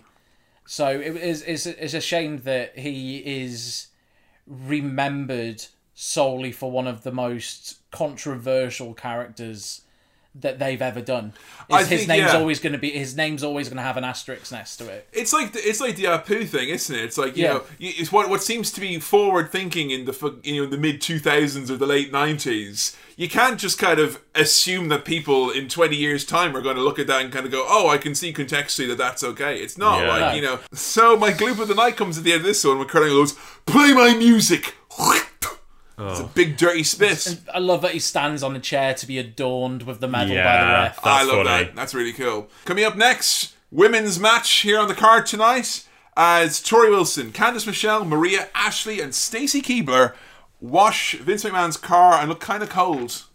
Uh, they're in bikinis Yeah. as well. How dare you misuse your entire women's roster? This is so shit. Yeah. Literally washing Vince's limo, and then like Rubbing their butts and all got that. like the presidential seal on the door, and then the window comes down. You see it's Vince, and he's like, "Well, why not?" Can I, I can do whatever I want. Literally, literally. You expected sedate. It was uh, uh, quite disappointing because 2005, while by no means the beacon of women's wrestling at all, there is a lot to be said for the fact that they managed to, you know, have some women's wrestling and do the stuff that WWE want to present the women as. You had your your lingerie and your bra and panties matches, and but your you, taboo Tuesdays. but you still had Trish Stratus, Gail Kim, Yeah. Ja- uh, Jazz, Molly Holly, Victoria. You had great wrestlers who were actually still having great matches. Mostly on Heat. If you ever check out any of 2004 and 5 Heat, there's some great women's matches there. And that's the thing, is like all the actual great women's wrestlers, they're like, oh, that's beneath you. Being on SummerSlam. But Yeah. Maria and Candice and the rest of the Playboy girls, off your pop like. to put it into perspective of the women's position in the, on the card at this time, I can remember the Highlanders, Deuce and Domino, Jimmy Wang Yang, Vito, all of these teams no one gives a shit about. If you'd asked me name any of the women on the roster at this time, I wouldn't have been able to do it. Depressing. Well, they're not individuals. They're just like, they're a They're the women. They Yeah. are the women. The It's- divas. It's like when the WWA would have like some cheerleaders come out on the stage for a little bit. It's just like, here you go, here's some women. All right, back to the matches. It's Like, funny to think, yeah, four years after the Nitro Girls are gone, and the Nitro Girls at least you know got to do it indoors and have to Yeah. wash a car. they got to demonstrate some skills and some in talent a at cold least garage in Washington, like in bikinis. for Vince McMahon. Sorry, I want to see Vince McMahon in his little pants have to clean like Stacy Keibler's car, like you know, uh, the next pay per view to make up for this at least, and then every other woman's car for every pay per view until we get to next SummerSlam. Coming up next, Undertaker wooing one on one with the Randy Orton. Whoa, whoa! Here we are. Just, as we're all sitting here, Teddy Long's face is just faded in, like, we live in a dream, player. you know, it's the Mac Militant. Come on, get the count, down, down, do a little dance, like. so I turned to Adam when this was starting. I oh, Adam, it's, it's, it's I such a imagine great you match." had a whale of a time watching this. Oh, match. Honestly, Adam. like if you look at my notes, the previous match I'd literally written down in bold, no Fuck you, less. Billy Fuck Keeble. you, Billy. And I'd like scratched it in with my pen. Etched it. And then straight away, the next match, I'm grateful to Billy because Let's just get this out of the way with right now. The grunt of the night is in this match. It's a grunt of the night we've talked about a lot on the podcast. This is like a reference. This is like the reference text. This grunt we take Yeah. off the shelf to compare all other grunts to. Like, Yeah. Had you, had you ever seen this grunt in its natural habitat? Never. Oh, Never. Adam. you know the way that they've got like a kilogram weight somewhere in Paris that is like this is the kilogram. The Yeah. original kilogram. this like- is the grunt. This is the grunt that started my love of grunts. This is the one where Taker goes off the ropes right into Randy, gives him a DDT with a big. Find out. Like the original robot bus noise. oh, like, it's so good. Big dead man, Bus Hernandez. I yeah, I remember thinking this is like one of my oh, this is like a great match, one of my favorite matches of the year. And then when the match started, I was like, oh, this is nowhere near the hot match I thought it was. But it is grunty as fuck, so I kind of Yeah. didn't lead you down the primrose path, Adam. I think saying you were looking like this, I was okay. yeah, I had a good time. Headlocks and grunts. Yeah, there's one point where Taker's got Randy in a key lock, and Randy's literally going, "Ah, "Ama, Ah, ma, ma, ma, ma, ma, ma. I remember back in 2005 going, God, Undertaker looks so old. And right now I'm like, he's young. Yeah. Yeah. He the youngest. He looks fabulous here. He does. Shiny new Undertaker. 16 years ago. Look at those freshly injected knees. Like, Oh, you want to wrestle for another 25 years, dead man? sure you do. Yeah, it doesn't matter. you got to do it anyway. Oh god. we own you. O oh, School is reversed by Randy Orton, and Orton begins to work on the leg for ages and ages and ages and ages. It is, yeah. I will say, even though it's it's a bit of a drag, they both do display some excellent selling throughout this. Oh yeah, good selling. Like, even though there's a lot of rest holds and shit, you are getting proper big facials, proper noises. Like, it's good. it's just slow match though. yes, Yeah. it is. Yeah. Do you, do you remember the days when Randy Orton tried? Oh Weren't they man, the days? he's so good. He, Randy Orton is one of the greatest. yeah, Yeah. But, and we forget that because he doesn't give a shit. doesn't give a shit. He doesn't give a shit, and it's kind of they're in that holding pattern now where it's like Randy is not motivated to do anything, Yeah. and therefore he won't and do he's got a anything. job for life, so But the little that he does, he does so well now. Where it's like Randy can come out and do an RKO once a year, and everyone would still love him. Like, Yeah, you it's know, passable, so it works. Like, if anyone has earned a lighter schedule and not having to do much, it's him because you know this is the same year he wrestled Undertaker a shitload. He had some fucking wars with him. He worked his ass off, and he wrestled Mick Foley as well in that Yeah. incredible hardcore brawl in 2004. So yeah, Randy was really putting in his work at this point in time. and he only had like two major injuries, and one of them from, was a Bin. Yeah, but both of those were the worst home. time Yeah. possible. Yeah. Like, yeah. Kind of a reverse John Cena almost. Like how he started Yeah. off so hot and then kind of petered out towards the like the later years in his career. Like, It's like un- instead of people realizing how much he could do, like John Cena, and John Cena was always adding. It's like he was It's like how little he cares. Yeah, people are now realizing how much he could do past tense. Like, oh, Yeah. actually, Randy was great back in the day. Shame he's not now. He won't do half the shit that he's doing in this match, but there's some really, really cool bits and bobs that he pulls out here. Uh, Undertaker does a one-legged comeback and hits the downward spiral for some reason. And I was like, hang on a second. Then Taz goes, oh man, Cole, I've seen the Undertaker do that a lot. No, you haven't. Come on, man. Come on now. The downward spiral. He's thought about doing it a lot and told me about it. He's, he doesn't even turn around. Nah, Why is that a spiral? Rubbish, worst spiral. RKO is reversed. The tombstone was reversed roughly 1,000 times. I very much enjoyed this repeated tombstone reversals. It was like someone chopped down a tree and two lumberjacks are pushing it back and forth, going. I want to see two guys like go to the back doing the tombstone reversals, like all the way back to gorilla Walking position. slowly around, yeah. Uh oh, Goozle! Goozle. Goozle! Okay, I've just I had to know Goozle! what is goozle. Anyone know what No, goozle no idea. means? I don't know, I've got the number here for the WWE helpline, maybe you can dial it up, Adam! According to Urban Dictionary, goozle is slang for your throat. And the example they give here, I gotta read this in Taz's voice. Hey, you better eat those on. you better eat all your goozles if you don't. Eat your chicken goozles. You better let those onion rings cool down, or you're gonna burn your goozle.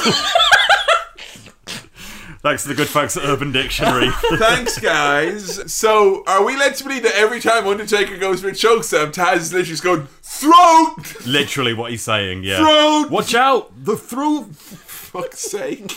Throat, what comes up must come down, cool. Cowboy Bob Orton interferes. Sorry, Tony Clifton. Fucking running from Tony Clifton. French fries and a porterhouse steak. I don't think people really recognize Cowboy Bob quite as much as they reckon that he would. There's It's not nothing. like a fucking. Ma- it's not like it's Harley Race. like- no, and even if he was, you don't add latex onto a very already rubber latex-like mask. Latex. The layers. He can't, he's like tries to pull it off after he comes in and he saves his boy, and it's like, hang on, that's your actual skill you're pulling off there, mate. You're gonna Takes reveal a s- while. Like.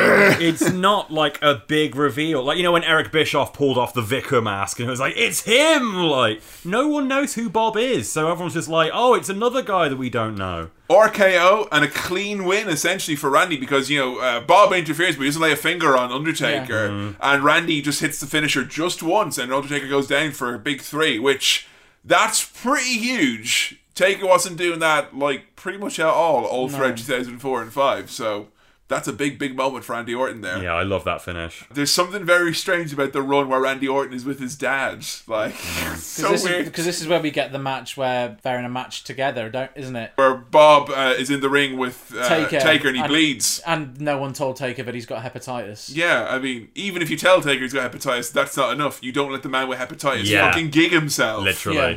So yeah, he has to do the pose with his son to like really like hit it. They're like, oh, that is so um cowboy Bob Orton. Oh my god. Fuck's sake. The, the father of Randy Orton. Oh my god. That's uh and he broke his arm that one time and um uh, It was broken for about five years. he was in the corner at WrestleMania 1. What's Undertaker think about that? I bet he hates it. And there was one moment where this angle completely fell apart in terms of legitimacy. I always thought, oh, Randy Orton, what a rotter, what a heel. And then Carlito was like, Randy Orton, you hang out with your dad. That's not cool. I was like, "Oh." It's like, oh. And I was like, shit, that is really not cool. I Yeah. your dad keeps showing- point. Yeah. we didn't need Cowboy Bob in this storyline. No, absolutely not. No, we don't. and he's We got just no- needed a reason for Undertaker to fucking take a pin. It's Yeah. because of a distraction. Undertaker grabbing the wig in his hand, going at the end was fabulous. it's time for a caption contest. Greetings from the future. It's Kevin and Adam here. Ahoy! Hello. Are you enjoying this boy pick?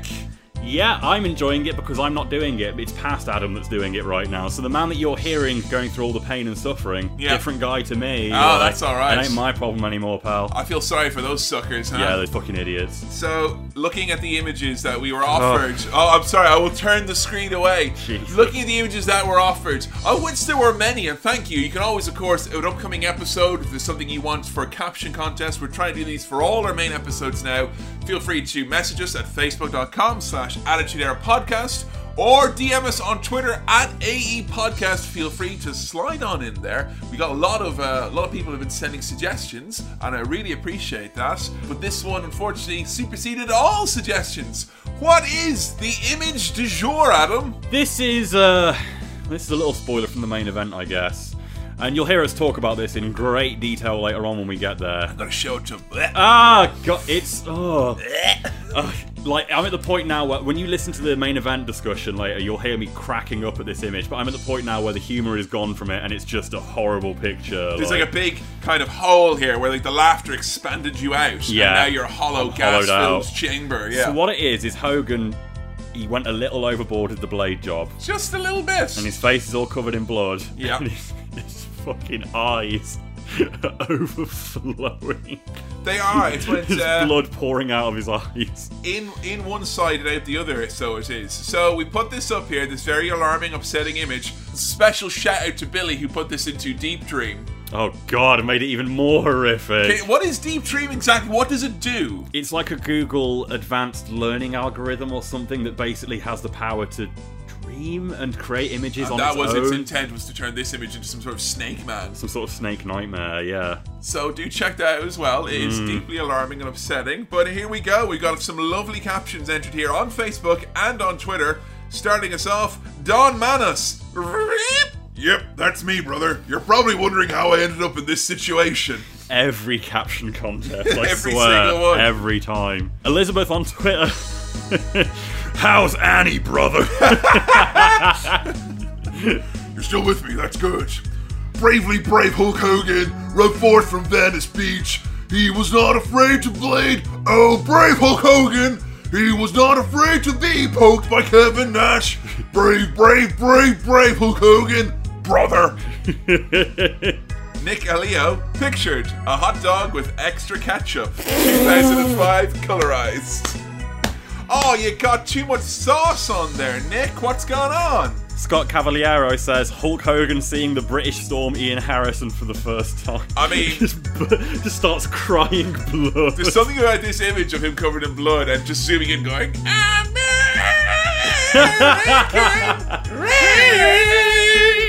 I was gonna say my caption for this is I gotta get in shape, brother. I'm so gassed. I'm gonna go and shut his whole locker room.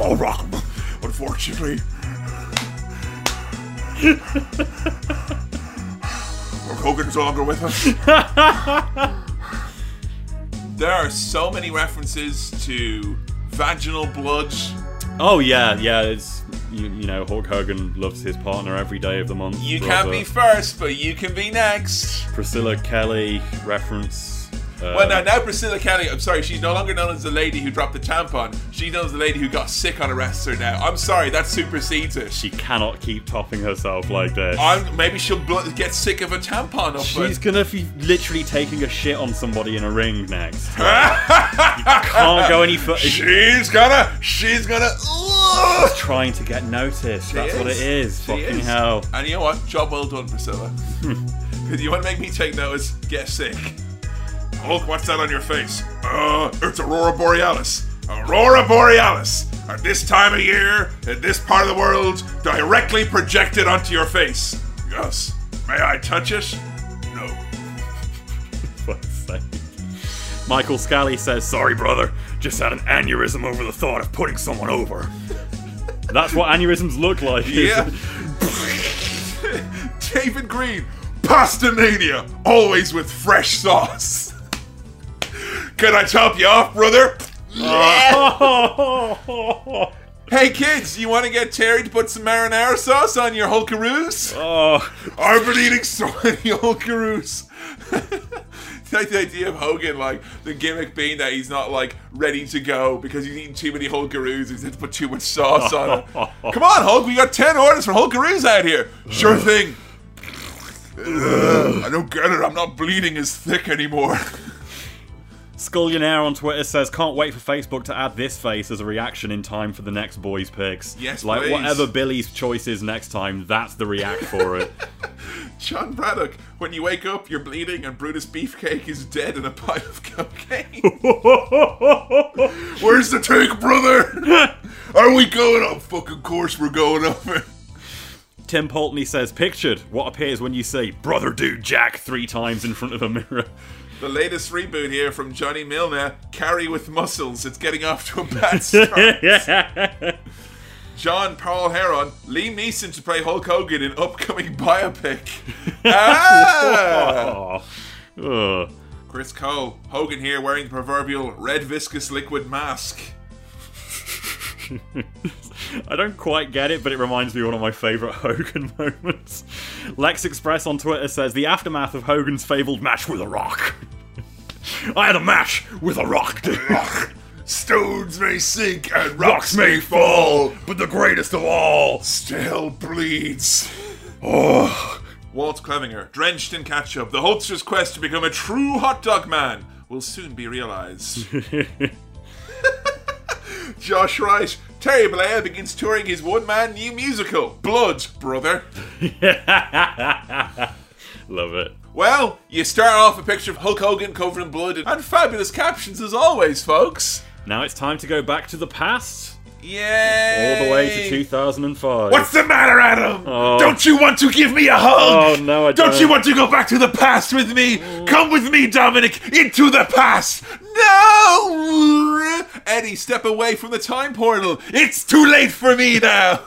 SummerSlam 2005. Got me, Eddie. Oh, who we got in the crowd, folks? It's Republic National Committee Chairman Ken Mehlman. Whoa! And former Republican National Chairman Committee member Ed Gillespie. The big dog. Wow, here at SummerSlam? And they're like, oh, and don't worry because Hillary Rodham Clinton, some of her staff were around here earlier, so we got both sides. We don't we don't Yeah. like one or the other. Yeah, we, we we've got we've, we've got both sides here. Here are the Republicans. Where are the, Legit. Demo- where are the Democrats? They're in Here the are the back. Republicans. Here the Republicans having a beer, watching the wrestling, really relatable. The, the Democrats are in their ivory tower, Billy. They don't care for our wrestling. They're probably wondering if that Eugene's all right. Those liberal snowflakes. We like both parties, they say, to massive boos from the audience. Yeah. USA. Massive John Cena taking on Y2J. Next, the match card makes John Cena out to be roughly nine times the size of your of your regular Chris Jericho. yeah. You pointed out this is just like the matchup card, you know, and it was Triple H v Brock Lesnar, and you had the matchup within the background. Bow down to the bow down. Same thing. Eric Bischoff throughout this promo package is very, very, very sweaty. And we have the one group of people who it's okay in 2005 to liberally and gratuitously call out white trash. Sit down, white trash. John Cena, you're nothing more than white trash. He's a thug, white trash. That's what John Cena is. White hot feud. It is very. Fozzy and John Cena both had concerts on Fucking Raw. hell. Adam, it's the battle of the bands. So was Fozzy a thing this far back? Yep. Oh dear. Fozzy was a thing all the way back to like 2001 or 2. Really? Yeah, it started off as a little side project with one of the guys from Judas Priest. I know on Jericho's VHS that came out, they did a lot. It was like, it's Chris Jericho. And he's like, Fuzzy! Fuzzy, Fuzzy, oh. Fuzzy! Fuzzy, Fuzzy, Fuzzy! Here's my original character, Chip McScoodle! Fuzzy, Fuzzy, Fuzzy! Alright, like, yeah, cool, yeah. Oh, what great character work there, Chris. Thanks very much for that. Like, you know, Embarrassment. a million dollar idea there, Chris. So, uh, yeah, we had Fozzy and John Cena having concerts, and you've not lived until you've seen Fozzy work heel for a concert. and they're like, I'm the moon, and then I turn into a stranger. Boo! Well, we're gonna play another song. and then I'm gonna sing another song. Sing a song from Fozzy. Oh. Yeah. And then John Cena came out with the mic in his hand. He's a bad man. Living in the streets all his life. He's a bad man. Even in the streets with the night, the bad man. He's a bad man. He's a bad man. He's a bad man. And the A team were in the video, and John Cena was there like a bad, bad man. That is a tune. Oh, fucking great. Bad man is a tune. Yes, kudos to any rap that uses a flute. Yeah! and John Cena dressed up as Hannibal. Honestly, I hated Cena after WrestleMania 21. I was like, "Mm, John Cena. And then he did Bad Bad Man. I was like, yeah, he's pretty cool, I guess. Which, you know what, looking now as a grown ass man, that is the fucking coolest shit ever. He's, he is Great. the Bad Man A-team. great. He's so great. And he came out on a spaceship to sing Bad Man as well. It was fucking awesome. And he just sang it. He, he was a man of all seasons. John Cena, alright? WWE champion. Bad Bad Man, the single. Hit rap album. The fucking Marine. This is 2005, ladies and gentlemen. And Big Match John was working hard. And he's a doctor. He's got a PhD in In thugonomics. thugonomics. And in the Marine, he goes out with the lady from uh, from Nip/Tuck, who's the apple of everyone's eye. So I'm just saying, Marine is literally one of the greatest movies ever. Uh, we did a commentary track for it, most of which is me realizing it is the greatest movie of all time. Like, I had such a fun time. Like Kevin Dunn did a good job of this promo package, huh? The screen's a little bit shaky, in and out, in and out. Oh yeah, we had the weird Philip Glass like synth music and like trying to give a little bit of grandeur to this. Yeah, because the three or four clips they have of Chris Jericho in a referee shirt going to John Cena uh, really were impactful with the shaky cam. Is this worse Jericho? Do you reckon? No, no, no, no. Because No? he's in shape here and he's got something to prove because he's on his way out. Yeah. So what's worse Jericho? Worst Jericho is probably when he came back before he did that second. When he came back and he was a really kind of do nothing baby face for ages, and then he turned heel on AJ. Before then, that was probably worse Jericho. Oh, Yeah. When he feuded with Ryback and Bray Wyatt. Yeah. Yeah. And Bray appeared Oh, on God. the podcast. Yeah. Yeah. Oh, I forgot about Yes! that. Holy Bray Wyatt, shit. what are you doing here on No, no, podcast it, it, it was way more like, oh my god, Bray Wyatt, how did you get into my podcasting zone? Like, it, was, it was so laid on for drama. like- Chris, man, did you know that BarkBox is a subscription service?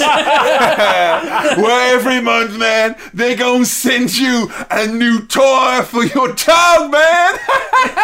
It's the fact that, like, because because if you haven't heard it, Bray Wyatt calls into his podcast, and as if he doesn't have a screener. he better not call in here, Billy. I'll be raging. Fucking uh, go out and listen to Bray Wyatt on on Y2J's podcast. It's incredible. Eric Bischoff makes a brief appearance to wish rudderless Chris Jericho the best of luck in his match. Coming to the ring, born in Manhasset, New York. What? Yeah, that's where Jericho's built from. Really? Yeah, they went through a period of time where Vince was like, no one likes Canada, so you guys, to be more relatable, Jericho was now born in Manhasset, New York, which is technically true. He was born in New York, but of course he's a natural citizen of Canada. And Chris Benoit from Atlanta, Georgia. Oh, that southern accent of the Wolverine. Yeah. Like, Down on the bayou. So, no one likes Canada. Yeah. So, to make them more relatable and likable, we're going to make them all from America. Uh, He's a heel, Kevin. He's the baddie. What's wrong with him being from the country that you don't like? Oh, I hate Christian. Oh, a New Yorker. All right. Hey! well, you know what? Forget about it. It's okay. I like you now. But, well, you, you, you missed out at this time because this was, of course, the time when Christian was the fighting Scotsman. what? Surprisingly decent reactions for both Jericho, the heel, and John Cena, who's meant to be hated at this moment in time. But the crowd are still giving him something. Uh, the crowd are pretty hot tonight. It's not as split as I thought it was going to be. Like, there's a lot more cheers for Big Match John. It's basically the crowd has not yet figured out that you can do "Let's Go Cena." Cena sucks. Yeah. Like they're, they're still like, "Oh no, he's the top guy." It'd be weird to boo him. Like Yeah. you know, bad T-shirt, John Cena. What is it? It's fucking chain gang soldier. It's like brown. It's got like a weird like warthog skull on it. it looks like a fucking Prodigy album cover. Not a Hogs good- of War. like. Yeah, not a good one at that. Like Jr. I've realized never did his job with John Cena. He hmm. never put him over. Really? I mean, in this match, John's not meant just to be any guy. He is meant to be the top guy from the top brand. I know that Batista was way more JR speed because Yeah. when Batista was on Raw, JR would fucking cream himself, going, "The beast has been unleashed."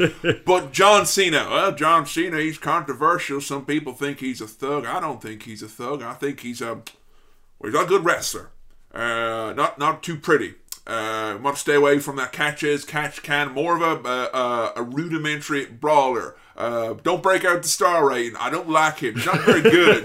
you want you want to boo him? Because I want to boo him. I mean, he never did his job. And you know what? A year later than this, Jr. was not the lead announcer on, Nah, on Raw. that's true. And at the time, I was incredulous. Looking back now, and this match in particular, you don't be the top man because Yeah. you know Yeah. Joey Styles did a better job. Yeah. Joey Styles made me believe maybe a chain gang soldier more than Jr. ever did. King though is a bit of an odd one in this match, wasn't he? Yeah. Do you notice the things he was saying about uh, about John Cena? No. He kept saying that uh, John Cena's a thug. He's very thug-like. I don't want him as a champion. He's a thug. And then JR just freaks out like, "You want some chamomile tea? You want, what the fuck's wrong with you? I forgot about that. You want some chamomile tea?" really loses his rag. He like, becomes Austin. He just barks at him like, like peak invasion. Stone Cold, no, he got me, Kurt. But that kind of level Yes, of rage. Like, he's furious. And what was the comment that set him off? He's thug-like. Jesus Christ, Jim. I think it's because they point out so many times that oh he's a thug. Well, he's not. He's from a middle class suburb of Boston.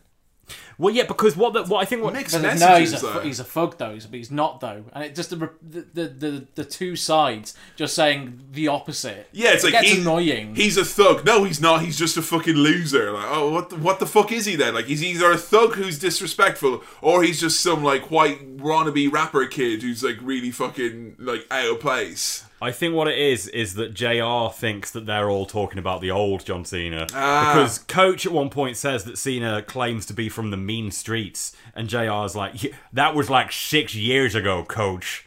You know, in 1999, when you had the, the Doctor of Thugonomics coming along and fighting the Ministry of Darkness. It's me, Austin. God damn it, I can't see him. So yeah, uh, King also says that Y2J's got the edge in this match. He hasn't slept in three days. How was that an edge? you know he's gonna get sick, have a migraine. Fuck. like very basic stuff. Yeah. Yeah. And reading the reports at the time, everyone's like, "Oh my god, can you believe how great Jericho is? He got a great match out of John Fuck Cena." off. No. This is a great match, is it? It's very, very basic. Umaga got a good match out of John Cena. Yeah, I mean Jericho, you know, it's a good pace, but it's very basic stuff. It's just fucking, you know, right hands, crowd brawls. Boring. And Cena is all over the place. He's still so green. He's like a He's fucking selling. elephant with his on ice with his fucking footwork. The only way he knows how to sell is by doing like a big girl and going like that. You can just do that one face like. and that's all he's got. John Cena's giving an enzuigiri. Boiled eggs and nuts. fucking gurning on him. He's and you know what he really reminds me of in the ring? Uh, Hacksaw Jim Duggan. Yeah. The way he stomps around like, Hmm. Yeah. "Ah!" yeah, big Like, clumsy Big man. hands grasping for invisible flags, like. Y2J goes for the walls of Jericho, and Coach's like, "Oh no, no, no, no, no, no, no, no!" And it's like, for fuck's sake, he's like the one that you're meant to be cheering for, you Legit. idiot. You're the heel, aren't you? Cole, Coach is really, really rubbish. Yeah. Like bad commentators, whatever. At least Byron Saxton, when he was a bad commentator, it was kind of cute, but he was just meant to be the cute commentator. Yeah. Coach is meant to be the voice of Eric Bischoff. He's meant to be like the heel announcer. He's been put there like to spread the message. He's meant to be like Heyman in the Alliance. Yep. Yeah. And he can't even get the right. It's the blonde one. Imagine Heyman cheering for the wrong guy. It's such a basic. I hate Rob Van Dam. very, very, very loud dueling chants as the 10,000 people in the arena realize that John Cena is cancer. Oh, is this, this this match is a cigarette, isn't it? Because it causes cancer. The main event with John Cena. John Cena's comeback is reversed into the walls of Jericho. And he cries as his legs are bent the way that they're fucking supposed to. Sake. Eh, oh, I'm not used to fucking sitting down. ah, you know what? Sometimes when I need to stretch, I might say to someone, "Kind of, hey, can you actually pull my leg back a little Yeah, bit there? put me in the walls. Put me in the walls. Get my hammies up. Come on, let's do Yeah. it." Like Cena, just out of nowhere, hits the tilt-a-whirl fu. Very nice transition here at the end. It was a nice little spot. And I'll tell you what, in terms of a good match, this was the only match that had believable near falls. Hmm. Because I did think a few Yeah. times that Jericho was going to win, and this is before Cena was truly Super Cena. So you might have thought that he would tap out, yes. But they had me going here at the end. Like, I did get invested in this hot feel at the end. The crowd really got into the last little bit. But John just wins with the FU out Yeah. of nowhere. Yeah, of so. course. And then John points at his eyes and hits himself lots. Aye! Aye! Yes, John. Aye. Aye! Puts like a towel around him. Like, come on now, John. Vince, let's we have to take him back to the lab. He's not quite ready yet. Aye! like with a, a an Undertaker match at WrestleMania, whenever you got a match which hinges on the fact of you know, oh, is he is he going to tap out? It, with with Cena, it's Mm. difficult considering Cena's tapped out three times to two people. Really? Who was it? He shot, he shot it to Brian, didn't he? Or No, he's tapped out to Kurt Angle twice and Benoit once, but we don't talk about that. Oh right, he didn't tap out to the colossal clutch though, No. did he? Like that was a devastating, scintillating maneuver. Was that? Thoughts on big match, John? How's he come on the last few years? Because I'm I'm a John Cena man till I die. I, I, honestly, I unironically love John Cena. And very much like X Pac and Jeff Jarrett, he's someone who I went back to and realized I got caught up in a lot of hype at the time. Yeah. And I didn't give him the time of day. He was having great matches long before people gave him credit. Yes. I sort of flip flop in my head of like back when I hated John, I thought he was the dirt worse. Then he got really good, started having amazing big matches, and I convinced myself, oh, I was being an idiot. John Cena's always been great. and Mm, there's now you go been back, and yeah, you realise it's somewhere in more in the middle. He wasn't great for a really long time. He didn't understand so much about wrestling. The- like, yeah, the fundamental stuff, the like selling, selling, the man. footwork. It's yeah. Yeah. it's really it's not pretty to watch John Cena wrestle back at this time. And No. honestly, when you're going back and watching matches, you don't want to watch something that reminds you that the work rate is way better now than it was back then. You know, if they put on a match like this now on a SummerSlam for a main event. It would get chewed up and spit out. This is an audience now that will boo Seth Rollins, you know, for, for putting on what he thinks is a clinic. Mm-hmm. Yeah. So standards have definitely risen a lot. Just a tad. Coming up next, World Heavyweight Championship on the line. Or will you run out of me like it's hard, so hard? No holds barred. No holds barred.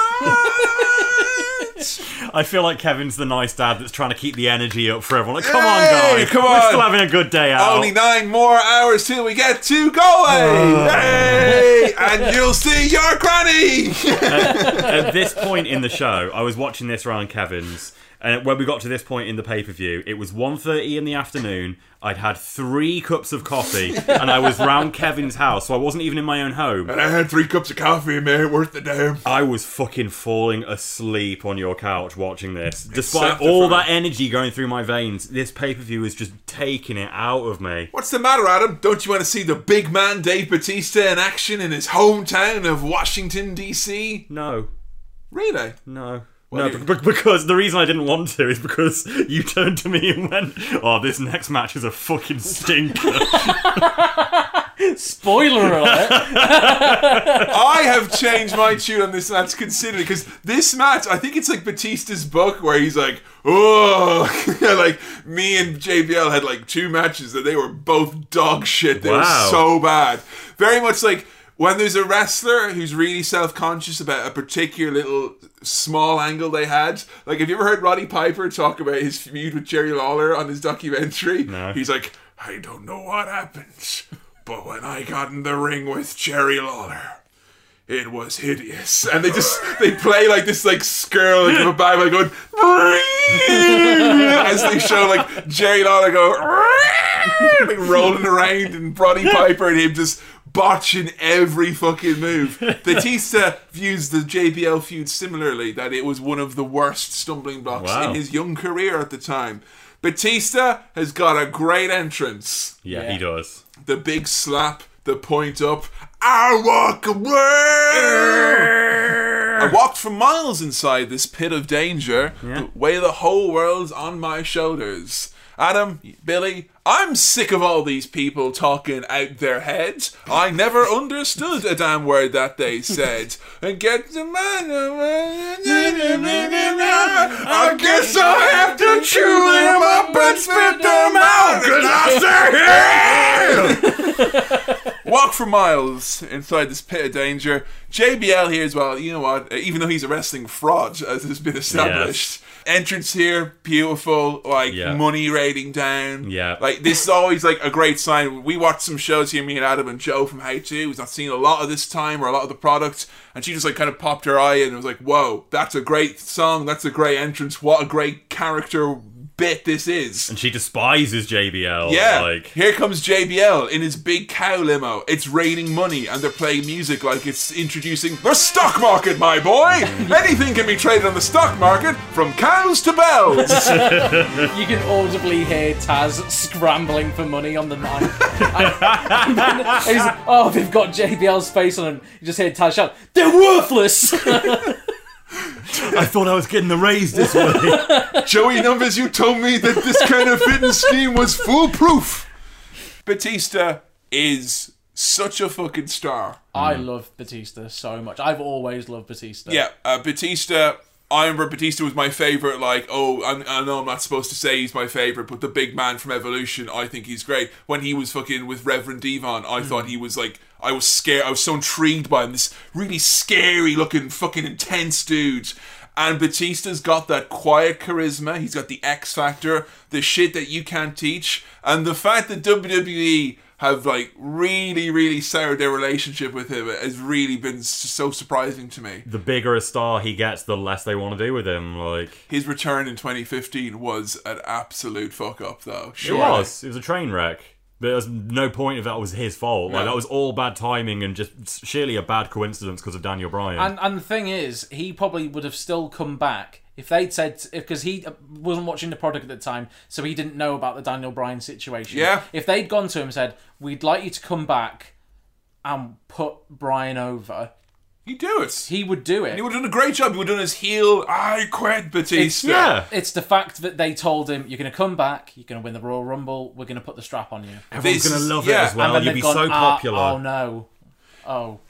He always reminded me of Goldberg in that I'm sure he was someone who had a million people whispering in his ear. Triple H and fucking Ric Flair and Vince McMahon and Shawn Michaels and everyone telling the big man how to make his fucking money. And you know what? As soon as he had his wings cut free and he went out into the big wide world, he became a bigger star than WWE could ever fucking imagine. Mm-hmm. He is a star tr- through and through. And the fact that he did it all in his 40s. Yep. Yeah. Ain't just DDP who had a late fucking start, folks. This lad was laughed out the door in the power plant, and he's become box office big. He can say, "Fuck, I don't need to do a big movie with Marvel and Disney." He can Yeah. do that. Like. Yeah, legit. That's fucking power. Like, not many people can do that. Even The Rock, I don't think, would actually have the Oh, balls no. to do No. that. No, Dave Batista gets better roles offered to him than The Rock does, for sure. Like, Batista does what Batista he was in. James Bond. Yeah. The Rock was in the Tooth Fairy and Doom. literally, yeah, you don't see The Rock getting anywhere near the Avengers franchise now, as big of a star as he is. Now, like- Rock has to fucking shoulder shitty franchises that need him, Yeah. whereas Yes.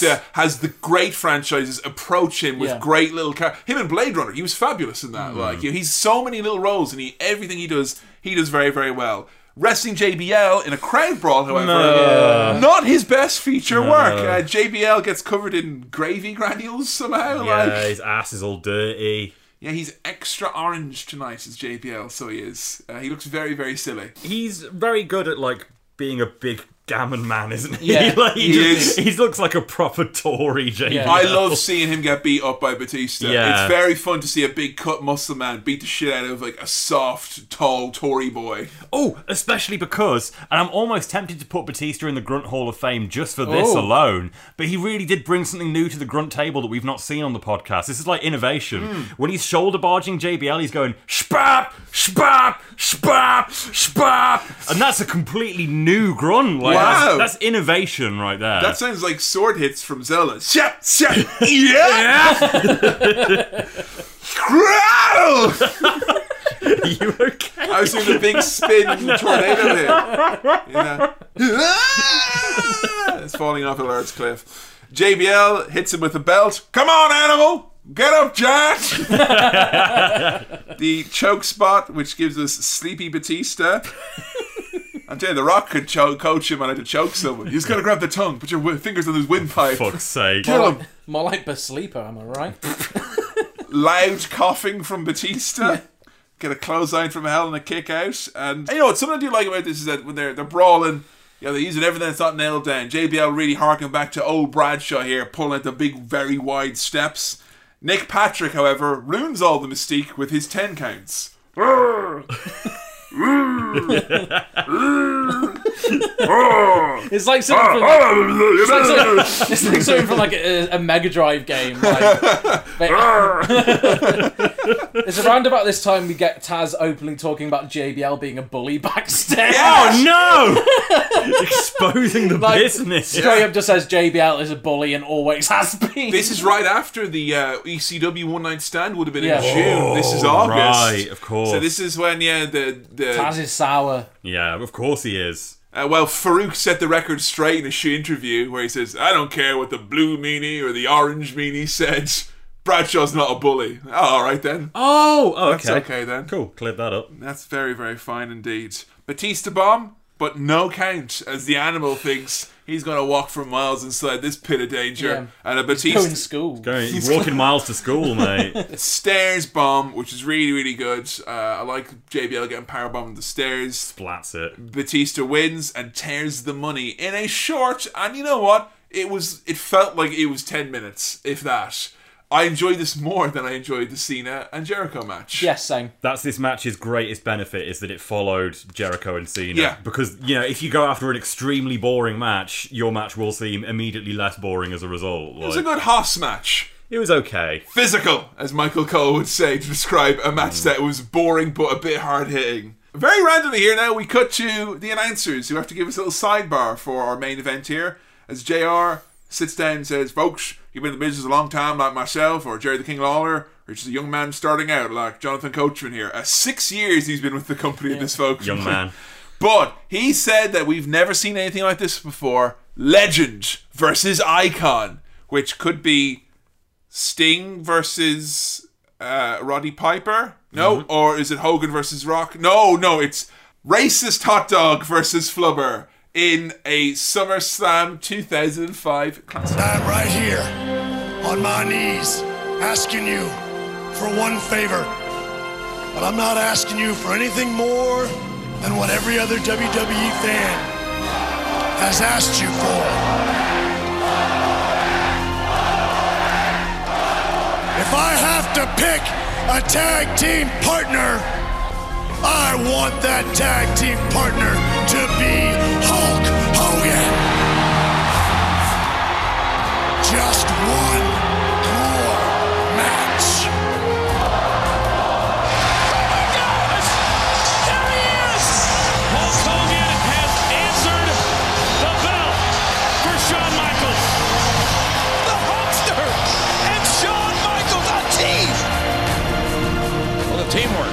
Hogan and Shawn Michaels. Well, you got to admit that Hogan and Shawn Michaels are a hell of a team.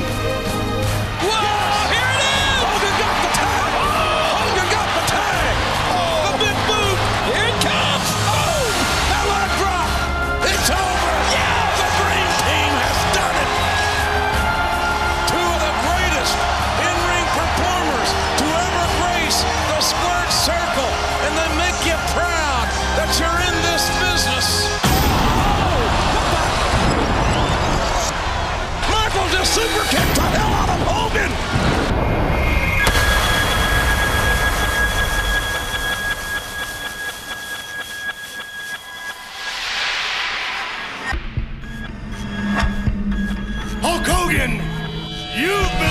off a reputation that you created 20 years ago.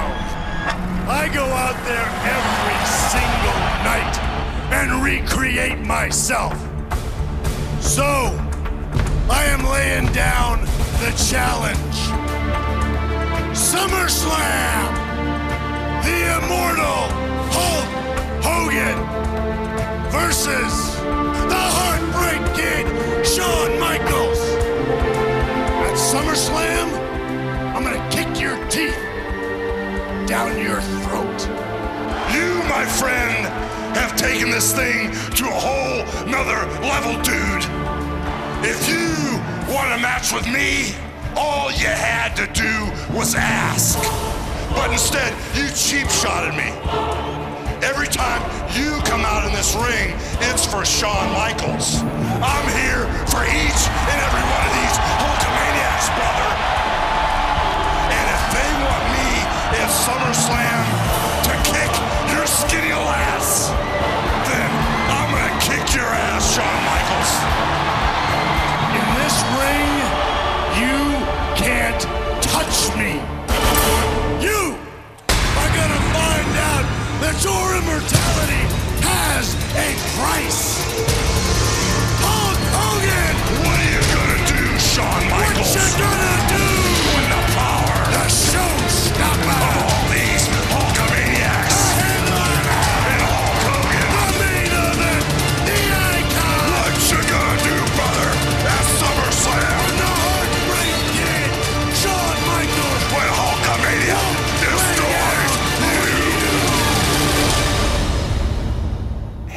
HBK and Hogan tagged in heaven for a little bit in the Undying Lands. I don't know if you caught that in the video package. Yeah. Very bright lights. Beat Uh, up Carlito and someone else. I didn't really. I didn't see who it was. it was actually to team up to take on Muhammad Hassan and Daivari. That's why you didn't see it. That's why you didn't see it like. So they just cut you to a bit of him and Carlito and said they did a six man tag, I think, with Carlito, Masters, and Kurt Angle with uh, Hogan in there as well.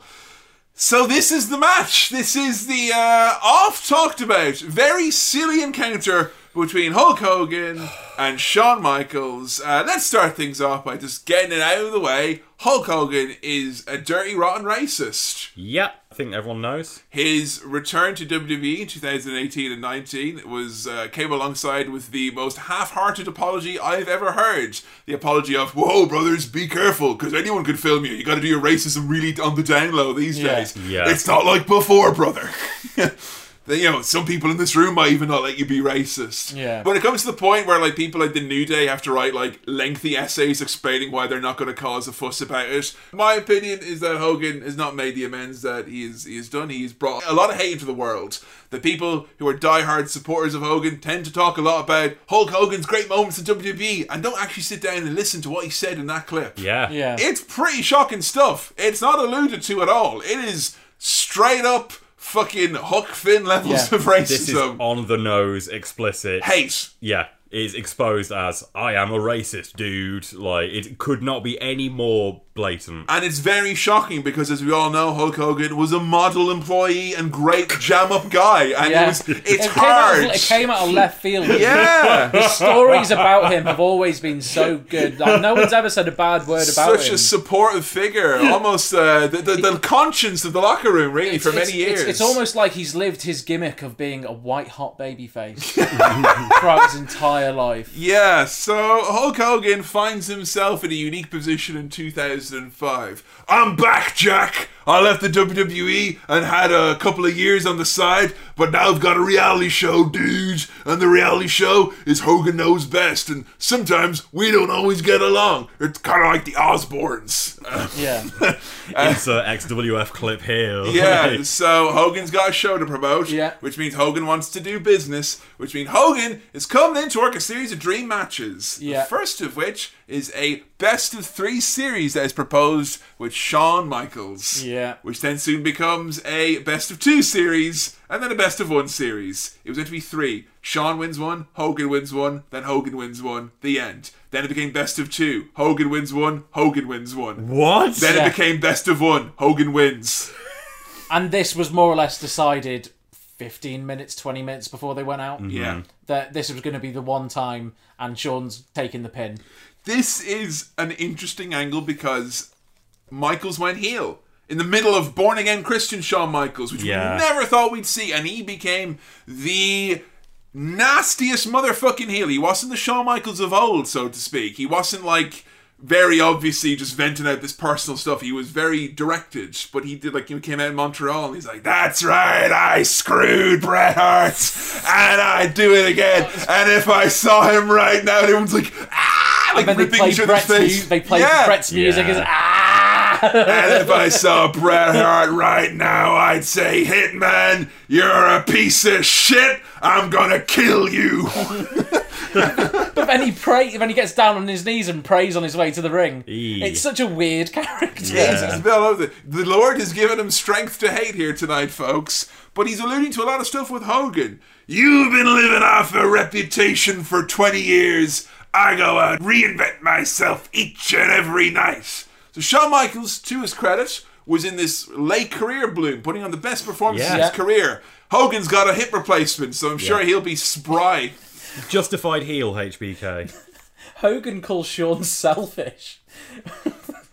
it's incredible. It's proper c- pot calling the kettle black. Legit. Yeah, you- Of the most selfish man in wrestling. No, because he goes out there for Shawn Michaels. Hulk Hogan goes out for each and every one of these Hulkamaniacs. And to promote his new show. And as long as you're white. Of course, Shawn Michaels, he has lived up to his motto of going out and reinventing himself, such as his latest invention, his crazy character called Bald Man Who Likes Blood Money. and I'm going to be dancing around the kingdom of Saudi Arabia, knee deep in blood. I'm just a sexy boy. Oh, careful, Shawn. You're splashing us when you're gyrating. All the blood's getting in my mouth. It's a good year. Great package, though, huh? Yeah. Yeah? yeah, yeah. To be fair, it's good because they give you like highlights from all across these Yeah. guys' careers. Like, it really sells the fact that it's a dream match.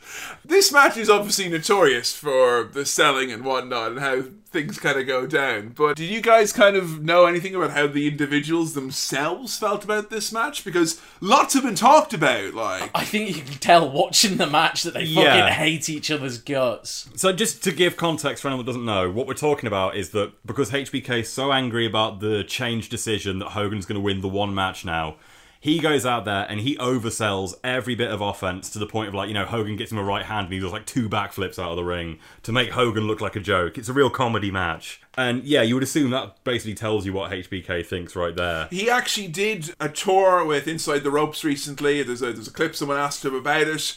And he said that he thought that the whole thing has been way blown out of proportion. And that it was him saying, Look, Hogan, if you want to have this match, I'm going to make you work for it. And if you don't work, I'm going to do the work for you. And it's basically like he's in a main event at SummerSlam. Shawn thinks there should be a level of work rate. Yes. And this overselling was Shawn saying, Well, if you're not going to do it, this is what I'll do to compensate because people want a performance. Yeah, I'll make the match worse to make up for it. But like- at the same time, he's like, he doesn't really dispute when it's said, Hey, you're kind of trying to make him look like a fool. He's like, Yeah, kind of, I just was doing my job. And and just the fact is when Hogan's coming out, they cut to Shawn for about five seconds, and he's miming a burial. Yeah. like you, you know exactly what's going through his head. Yeah, get the body of the Turkish ambassador that's been chopped up and put him in this hole. no, don't fill the hole up with blood. All the body parts will fall up to. Oh, I'm just having one of those days, guys. Sometimes you can't just get your blood money and go home, you know. So what happened with Hogan then? Uh, because Yeah. Hogan always has great t- hot takes Adam. I love my hot take Hogan. I heard an interview with Hogan where he said that they were all agreed, everyone, everything was perfectly amicable and lovely. And just before the match was about to go on, Vince pops his head into the locker room and is like, "By the way, Hogan's going to win tonight's match." And it's news to Hogan, I'm sure. Yeah, like. and it's just like, oh, um, Hogan's going over. Is it okay? I, I guess I'll go out there and win. And then Shawn starts acting like a fool, and Hogan didn't really think much of it. He just thought, oh, it's just him being a little bit overexcited. And he assumed that the next night on Raw that Shawn would go out and do a promo about how, like, oh, Hogan, you bested me, but that was just one night. Let's go again, and we'll continue this feud. But instead, Shawn went into business for himself and went out there and started cutting a promo about how Hogan can't go anymore. He's an old timer, and Shawn has to work his ass off for him. and because of that, Hogan's feelings got hurt. And hey, dude, maybe I'm just overly sensitive. Maybe I've got too big a heart, dude. But I didn't want to do that feud anymore. Damn your big heart, Hulk Hogan. He's just too full of love. He cares too oh, much. That's it. I mean, I will say that's literally just Hogan being like, I have an excuse, I have an out. And that's on Michaels because Michaels did come out the next night and he was like, Oh, it's so bad because Hogan was so spry. He was like a man 20 years younger. Being and I sarcastic. He was- fell he was victim. too fast for me, Yeah, yeah, it fell victim to the vicious leg drop, and there's no getting up from that, brother. Anyway, you know. Yeah. And so he did do that. He didn't bury Hogan, but I think for Hogan to suggest that's the point, like Hogan was already gone, like Yeah. gone, gone at that point. Yeah. He- Yeah. You know, he was he was off filming Hogan Knows Best at that point. So convenient excuse, Hulk Hogan. There, you could tell Hogan's pissed off in this one.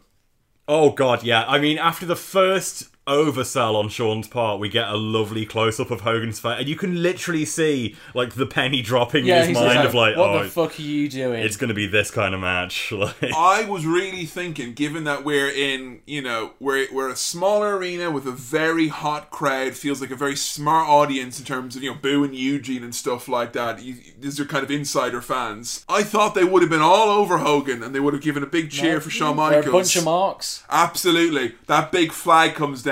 Oh, Huge. Hogan chance. Jim Ross literally stood up. There's nothing more American than Hulk Hogan. Whoa! the national anthem, the American flag, the country of America. Hi! Hogan pushes HBK over and over to You Screwed Bret Chance. What is going on?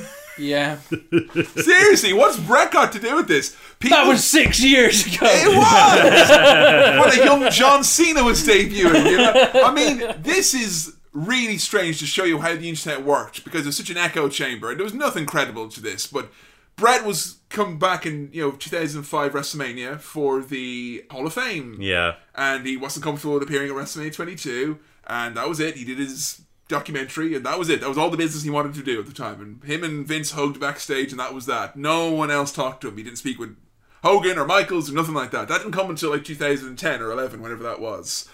But like, honestly, why is Hogan and Shawn Michaels precipitating this fan? Like, fans start chanting for Bret three or four times in this match, like he's going to do a run in. They did that big thing in Montreal where they had like. Uh, Shawn Michaels, he like chewed up the band for Sweet Chin Music, and then he put Hogan in the Sharpshooter. By the way, Hogan in the Sharpshooter, fucking hell! Like, Yeah. do you ever try and make something from IKEA wrong, and you put the wrong holes? Then you just, kind of go, "Ah!" you just hear a big deep, and you can't see a crack anywhere, but something is broken internally. I was just thinking more like actually getting in your action figures to do a sharpshooter. Like, it can't be done. breaking it like. Hulk Hogan, of course, is nothing if not a scholar on the Montreal Screwjob. What does Terry Bollea, aka Hulk Hogan, think about the Montreal Screwjob? What do you think of that piece of business, big man? Well, Bret Hart was supposed to uh, lose to Shawn Michaels, I think WrestleMania, whatever the hell it was, you know, uh, uh, 16 or 17, I don't know, where all the fans were yelling, Bret screwed Bret. Bret told Vince McMahon, I'm not losing to Shawn Michaels in Canada. And they went out there and Shawn Michaels pulled a fast one on Bret Hart and held him down and pinned him, and Bret couldn't do anything about it. And the so-called excellence of execution that was supposed to be the greatest wrestler of all. Little teeny Shawn Michaels held him down and embarrassed him. So Bret Hart was being a horse's ass, saying he wouldn't lose the match, and, and Shawn Michaels pinned him anyway. So, Billy, for your benefit, Hulk Hogan, when asked in like, you know, around this time, what's your opinion on the Montreal Screwjob? That piece of business is like, oh man, it was like one of the all-time things in wrestling, dude. It was like WrestleMania 17 or 16 in 2001, and you know, Bret came out and the fans were all over, brother. They were chanting, "You screwed Bret." And then Shawn Michaels, this little skinny guy, he, he pins Bret for real. And Bret, who's like the so-called excellence of execution, brother, he got beat up by a little skinny Shawn Michaels and he pinned him for real, brother. And that's the Montreal screw job. How? How? I don't know. I don't. How can you be like House Wrestling? We've not done the Montreal screw job. Joe could give a better explanation than Hulk Hogan, and he's Hulk Hogan. Yeah. he's the biggest name in wrestling. How do you not know this? How isolated an existence is his that he did- like the Montreal screw job just did not factor into his life at all. The way I imagined it, Billy, is kind of like you know in The Simpsons when Homer's recalling a memory, and it's just like he's at like a high class Yeah. ball or something, and he's like, oh, everyone's got like blue skin, or something weird. And then I said to the president, "Get this, brother, Mister President." it's like it's all the details are wrong. Shoulder blocked by Hulk Hogan. HBK sells like he's Wile E. Coyote falling off a cliff with a particularly heavy weight from Acme. Hogan's gassed and pissed. Gist. Gist. The good thing about Hogan being gassed and sweaty is that his like his little hairs that he's got on the side get all bunched up, and he looks like Hachi from Tekken for a minute. Like, it's a good look. I want to see Hogan get thrown off a mountain. and then I would do that weird smile. All right, we got to say it right here now. Shawn Michaels is goddamn flubbering here. If you're Clancy Brown, you're going to want to back up because fucking Shawn Michaels is pinging out here like a goddamn bowling ball covered in flubber. It's funny, and as someone that hates Hulk Hogan, I love any chance to see him be made a fool of. But my god, it's an unprofessional, pathetic thing to do. It's so funny to watch. It It's is. so childish. And I really don't know how to think because obviously I hate Hulk Hogan, but I also really do not like Shawn Michaels. I've Mm. never liked Shawn Yeah. Michaels, so I have very much conflicted. Obviously, I hate one more considerably more than the other, but I, I really, I've never liked Shawn Michaels. Mm. But there's a part of me here that's like, good, good on you, Shawn. It's kind of like he's he's the he's the heel, he's the, the naughty fucking bad guy who just has to fucking use his evil to rile up the even bigger bad guy. Yeah. He's the fucking chaos element. It's like if Yeah. Joker teams up with Batman to stop Doomsday or some shit like that. It's really fucking no one else could get away with it as well. That's why it's so perfect. If anyone else did that, they'd be out in their ear. Imagine if Randy Orton, when he had his match with, with Hogan, did this. Mm. Even Randy Orton would have been out in his ear, but it's Shawn. And then, of course, he fucking too sweet and Vince and Yeah. Triple H afterwards. Like, If, if he wasn't Vince's boy at all. HBK gets over the top rolls over and over and over again, and Jim Ross tries his best to explain this. God, the velocity of Hogan. and he's like barely touched him. Like, I know. Hogan is surprised. Coach says that HBK simply got too much energy. That's what it is. ah, don't you hate when that happens? King says that, huh, Shawn's psychology's a little off here tonight. Psychology. No fucking shit. Like this is like if you went to a psychologist and they got up on the table and woohoo and jumped around and did pratfalls. Hogan gets slapped in the face and oh, he gets pissed. I love that. That's my my spot of the night is seeing Hogan get slapped in the face. He gets slapped in the face, which leads Jim Ross to be like, "Ho ho! Oh, my daddy used to say, you know, you don't, you don't. He's gonna do the whole, you know, you don't tug on Superman's cape. Yeah. You don't tell John Wayne he's a racist after he calls someone a racist term. Yeah. And you don't look at my daddy in the eye. He's about, he's about to do one of those. Except what he says was, "Whoa now!" Hogan gets slapped, and Jim Ross goes, "Ho now." You don't. Sorry. It's King goes. Oh, you you don't spit on Superman. and he just trails off. Add that you don't tug on Superman's cape. You don't spit on Superman either because it's wrong. Constant snaps by Shawn Michaels to Hulk Hogan. Love it. He is uh, slowly, very slowly, Hulk Hogan, like a minecart gaining momentum, crashes into the ring post like, and he sells like a minecart full of precious minerals falling over slowly. It, it's weird with H- Hogan selling because there's there's a there's a part of him which is like I'm not fucking selling this, but then at the same time he's like, but I've kind of got to. Yeah. So for every for every like fourth move, he'll sell it properly. Mm. Then the rest of it, he's just sort of like, you motherfucking fucker. Like- Fuck this. Hulk Hogan, uh, wow, he he goes to cut himself here. Uh, Oh. Adam, you're a fan of when wrestlers, when good times go wrong, when good blade jobs go badly. Uh, particular favorite, the recent WrestleMania where Roman Reigns made a big mistake. and we knew it was a big mistake because his face was highlighted red. but uh, how would you describe Hulk Hogan? I mean, a lot of sauce comes out here, Adam, doesn't it? I wouldn't even call it sauce. It's so thin and watery. isn't Ah! It's like it's like. Do you remember Crusha? The stuff you it? had. the, the, the milkshake The, mix. the milkshake cordial. Yeah. Yeah, it's like that. It. Sorry, I knew it would be really hard to talk about this because there's one particular still I've got in my head and it makes me laugh so much. It's when all the way up to the blade job, HBK is punching Hogan above the eye, and JR's like, he's trying to open him up above the eye so a little blood will go in his eye. Is he trying to hardway him, you think? No, no, I don't think he's actually trying to hardway him, but Just the story is like, he wants to make him bleed so that Hogan has less visibility. And Hogan, within seconds of the blade job, there is blood everywhere. Like it is gushing all out of Hogan's face.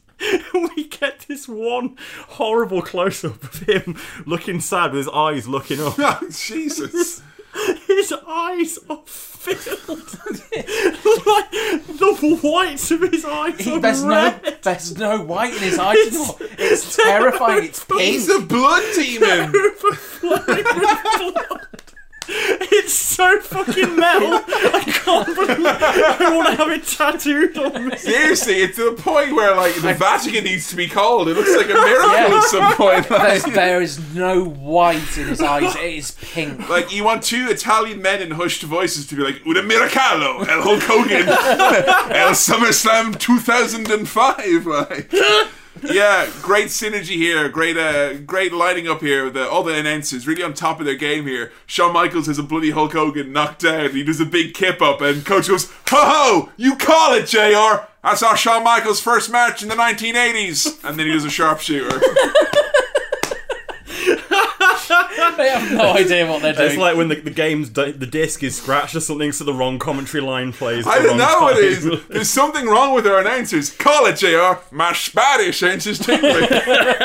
Anyone call for a slobber knocker? so we get the Shawn shooter, which is fucking hideous. I swear, Billy, someday in this podcast you will see an actual sharpshooter. like. yeah. One day. two ref bumps come here. We get a low blow, a chair shot, an elbow off the top rope, and sweet chin music. And coach then just says some really weird shit. Oh yeah, Shawn Michaels. It's the American way, the aggression, getting it done.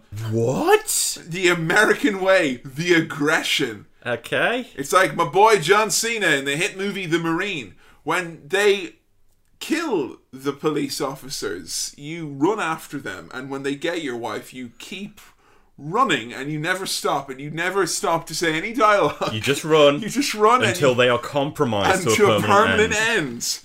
Hogan kicks out, uh, Oh. obviously, and he kicks out and he's shaking his head like a fucking dog that's come in. Blood like, going ah, God.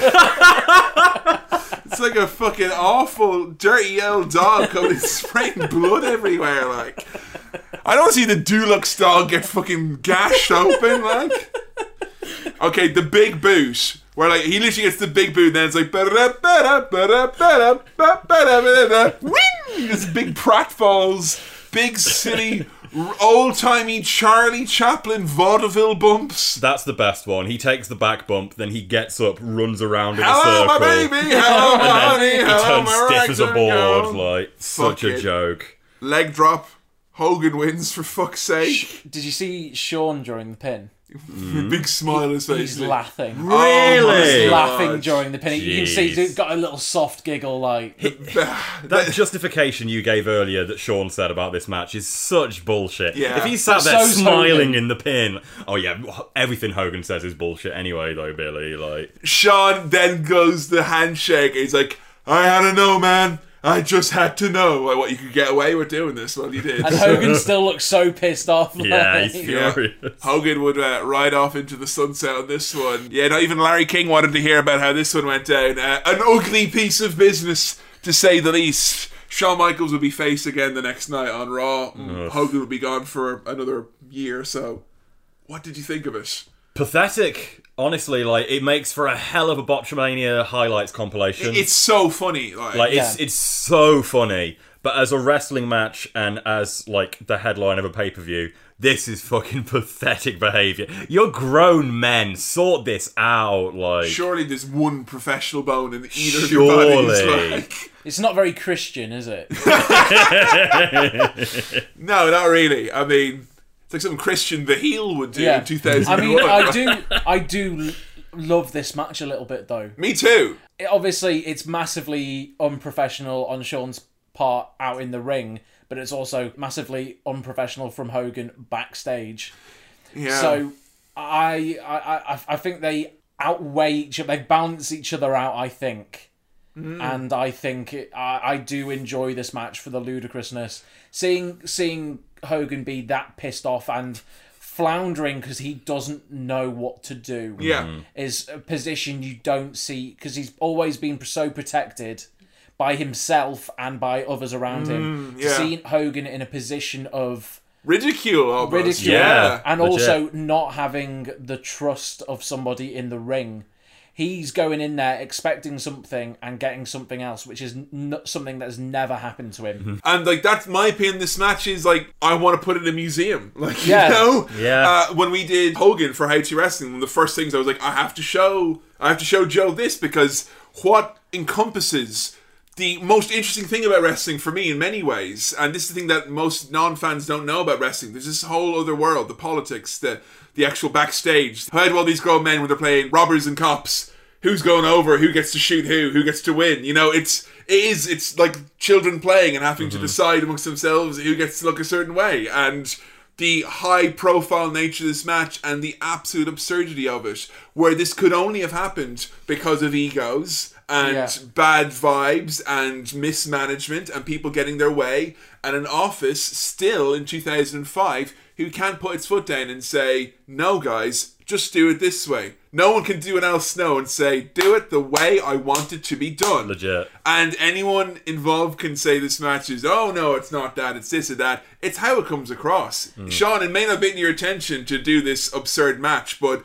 if anyone saw that match, they and hadn't seen it before, they would just be like, "What the fuck?" And they're not going to talk about the wrestlers. They're going to go and Google what the fuck went wrong. Yeah. What's the politics? W- Was was there ever any reportedness of Vince backstage. No. Was nothing Everyone was happy because it was a mm-hmm. big angle and it got over. Yeah. And because there was no follow up then, it was just, well, SummerSlam, like this was a really successful SummerSlam. It did do really good buy rates, considering this is not a very hot period in time for, for, for WWE. Like, they didn't really start to E up until late 2006, I thought. It was weirdly not reported on the controversy of this like main event. Like looking at the stuff from around the time, people were talking about like, oh yeah, it was like around a three star kind of match, and you could tell Shawn was pissed off, but good way to close the show. And like, you know, they only mention it. There was no real big analysis of what happened. I think like- Botchamania owes a lot to the infamy of this match, where when you see there's the spots of this match cut up and put to, to music, and Yeah. you see it as like a two minute piece, it really highlights it how really silly it really highlights the absurdity. I think a lot of time, if you sit down and you watch this, you kind of might. You could actually probably watch this. You're the biggest mark in the world. You're a big Hogan fan. You could have watched this and thought, "Wow, the velocity of Hogan." Yeah. You know, you He's that really strong, have to. right? Yeah, you have to have a real sense of who these people are. He like. beat him so hard he was smiling during that pin. Yeah, so You didn't know where he was. Fucking hell, that's SummerSlam 2005. By no means was this a Great American Bash 2006. I had a lot more fun watching this than that. There was a lot more good wrestling here Yeah. than at that fucking god awful abomination. I guess liver enzymes weren't being tested here tonight. But I might as well ask the closing thoughts of the group. Billy, birthday boy Oh, here. yes. How did you find on revisiting SummerSlam 2005, including the bit you didn't watch previously? I.e., the bit that everyone thought you were fucking putting this up for vote Um, Yeah. for the first place. He's not one of you. Yeah, it probably didn't help that that's I didn't mention the custody of Dominik in the blurb that I No. put up. That's because of the Dark Horse. uh, I enjoyed the main event. I enjoyed uh, Batista versus JBL for what it was. Didn't enjoy the first two matches, and I still loved Rey versus Eddie. In spite of all of the fucking hideous botches. I didn't mind them so much. Like I said before, you know, it was the the the ferocity of the of the two of them and what they're trying to accomplish kind of protects that to a degree. Right, okay. And and I I, I, I very much that it is one of my favourite ladder matches. I think So you had a good time watching this one then? overall. It wasn't a boy pick that you re- ended up No. like the I- last one. The, the first two matches are garbage. I appreciate that Eugene has not aged well, but I enjoyed Undertaker versus Randy. It was a bit slow, but it was good seeing Randy fucking try again. Yeah. Um, Batista versus JBL was great. I, the, the upper card was good. The the lower to mid card was not. Adam, what did you think? How was your experience of SummerSlam 2005? You didn't seem to have a great time when I was watching it with you. I fucking hated this show. I hated it so much, and the, I think the main reason I hated it is because it, like the first hour and a half, first two hours of it, put me in such a bad way. Yeah. First match of the night, Chris Benoit. Don't want to think about him, but Jesus, we're off to a ropey start. Second match of the night, a very real storyline that's kind of dark and personal. and so tone deaf the way it came across. I forgot. Sorry, I literally just repressed Matt and Edge there. and it just ends with the good guy getting beaten up and bloodied, and then that's it. Then follow that up with a, a match with another tasteless angle that actually has really scary botchy moments where guys nearly kill each other. Followed by a match where a man with learning difficulty gets his ass kicked by an Olympic gold medalist. Like the show gets off to such a dark side. Yeah. Like, like they put all of the nastiest, most tasteless feuds at the start of the show. Empire, like they Yeah, fro- they've all got- froze Eugene and Carbonite at the end of this one. they've like. all got dark endings. Like if it wasn't for the Undertaker's grunts in the middle of the show, I would have like given up and died at this point in time. Like I fucking hated this because like you start off with the miserable shit, and then all that follows after it is boring shit. Like the the WWE title match was crap. JBL and Batista was okay, but even then it was still a boring match. Mm. Like this show sucked. I thought. While the show was nowhere near as good as I remembered it being at the time, it was not as bad as I feared it would be. No. Uh, this was, in terms of SummerSlam, which I felt like was a cursed show. I mean, SummerSlam 2004 from Bizarro World, cursed fucking show, like. And there's a lot of cursed SummerSlams. This is one of the better ones that was in the old cooler DVD box. But uh, I'm somewhere in the middle of you two. I definitely agree with you, Adam, that the first half of this pay per view is fucking dark sided nonsense. But the second half I was pleasantly surprised by, and I honestly think that Shawn Michaels and Hulk Hogan is one of the most historically significant matches. Just in terms of like, it's 2005, so we're just fucking working out grudges before the next big thing comes along. Like, that's what we were dealing with at that point in time. Well, there we go. Another boys pick in the works. And maybe we'll uh, come back to this when we finish another season, and maybe we'll dust ourselves off and come I'll, back with uh, a better I'll, I'll think of something good for us to Yeah, watch. cheers, but let's just not bother with a vote. Let's let you pick something next. Bill's time. picks. Come on.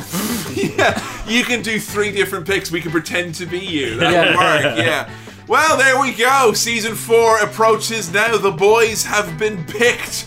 Thank you so much for listening. And as always, if you're listening on iTunes, SoundCloud, or on Stitcher, make sure you leave yourselves an old rating or review. And in the meanwhile, why don't head over to Twitter, hit us up at AE Podcast become a follower, or Facebook.com forward slash Attitude Era Podcast to give us a like. You can find plenty of videos of our content on our social media, especially on Facebook, where we've got a full library of all the clips from our old episodes, classic episodes, current episodes, and Patreon content. So if you've not checked out any of the SmackDown Crawl or Bibliotech yet, you can get some little previews on Facebook.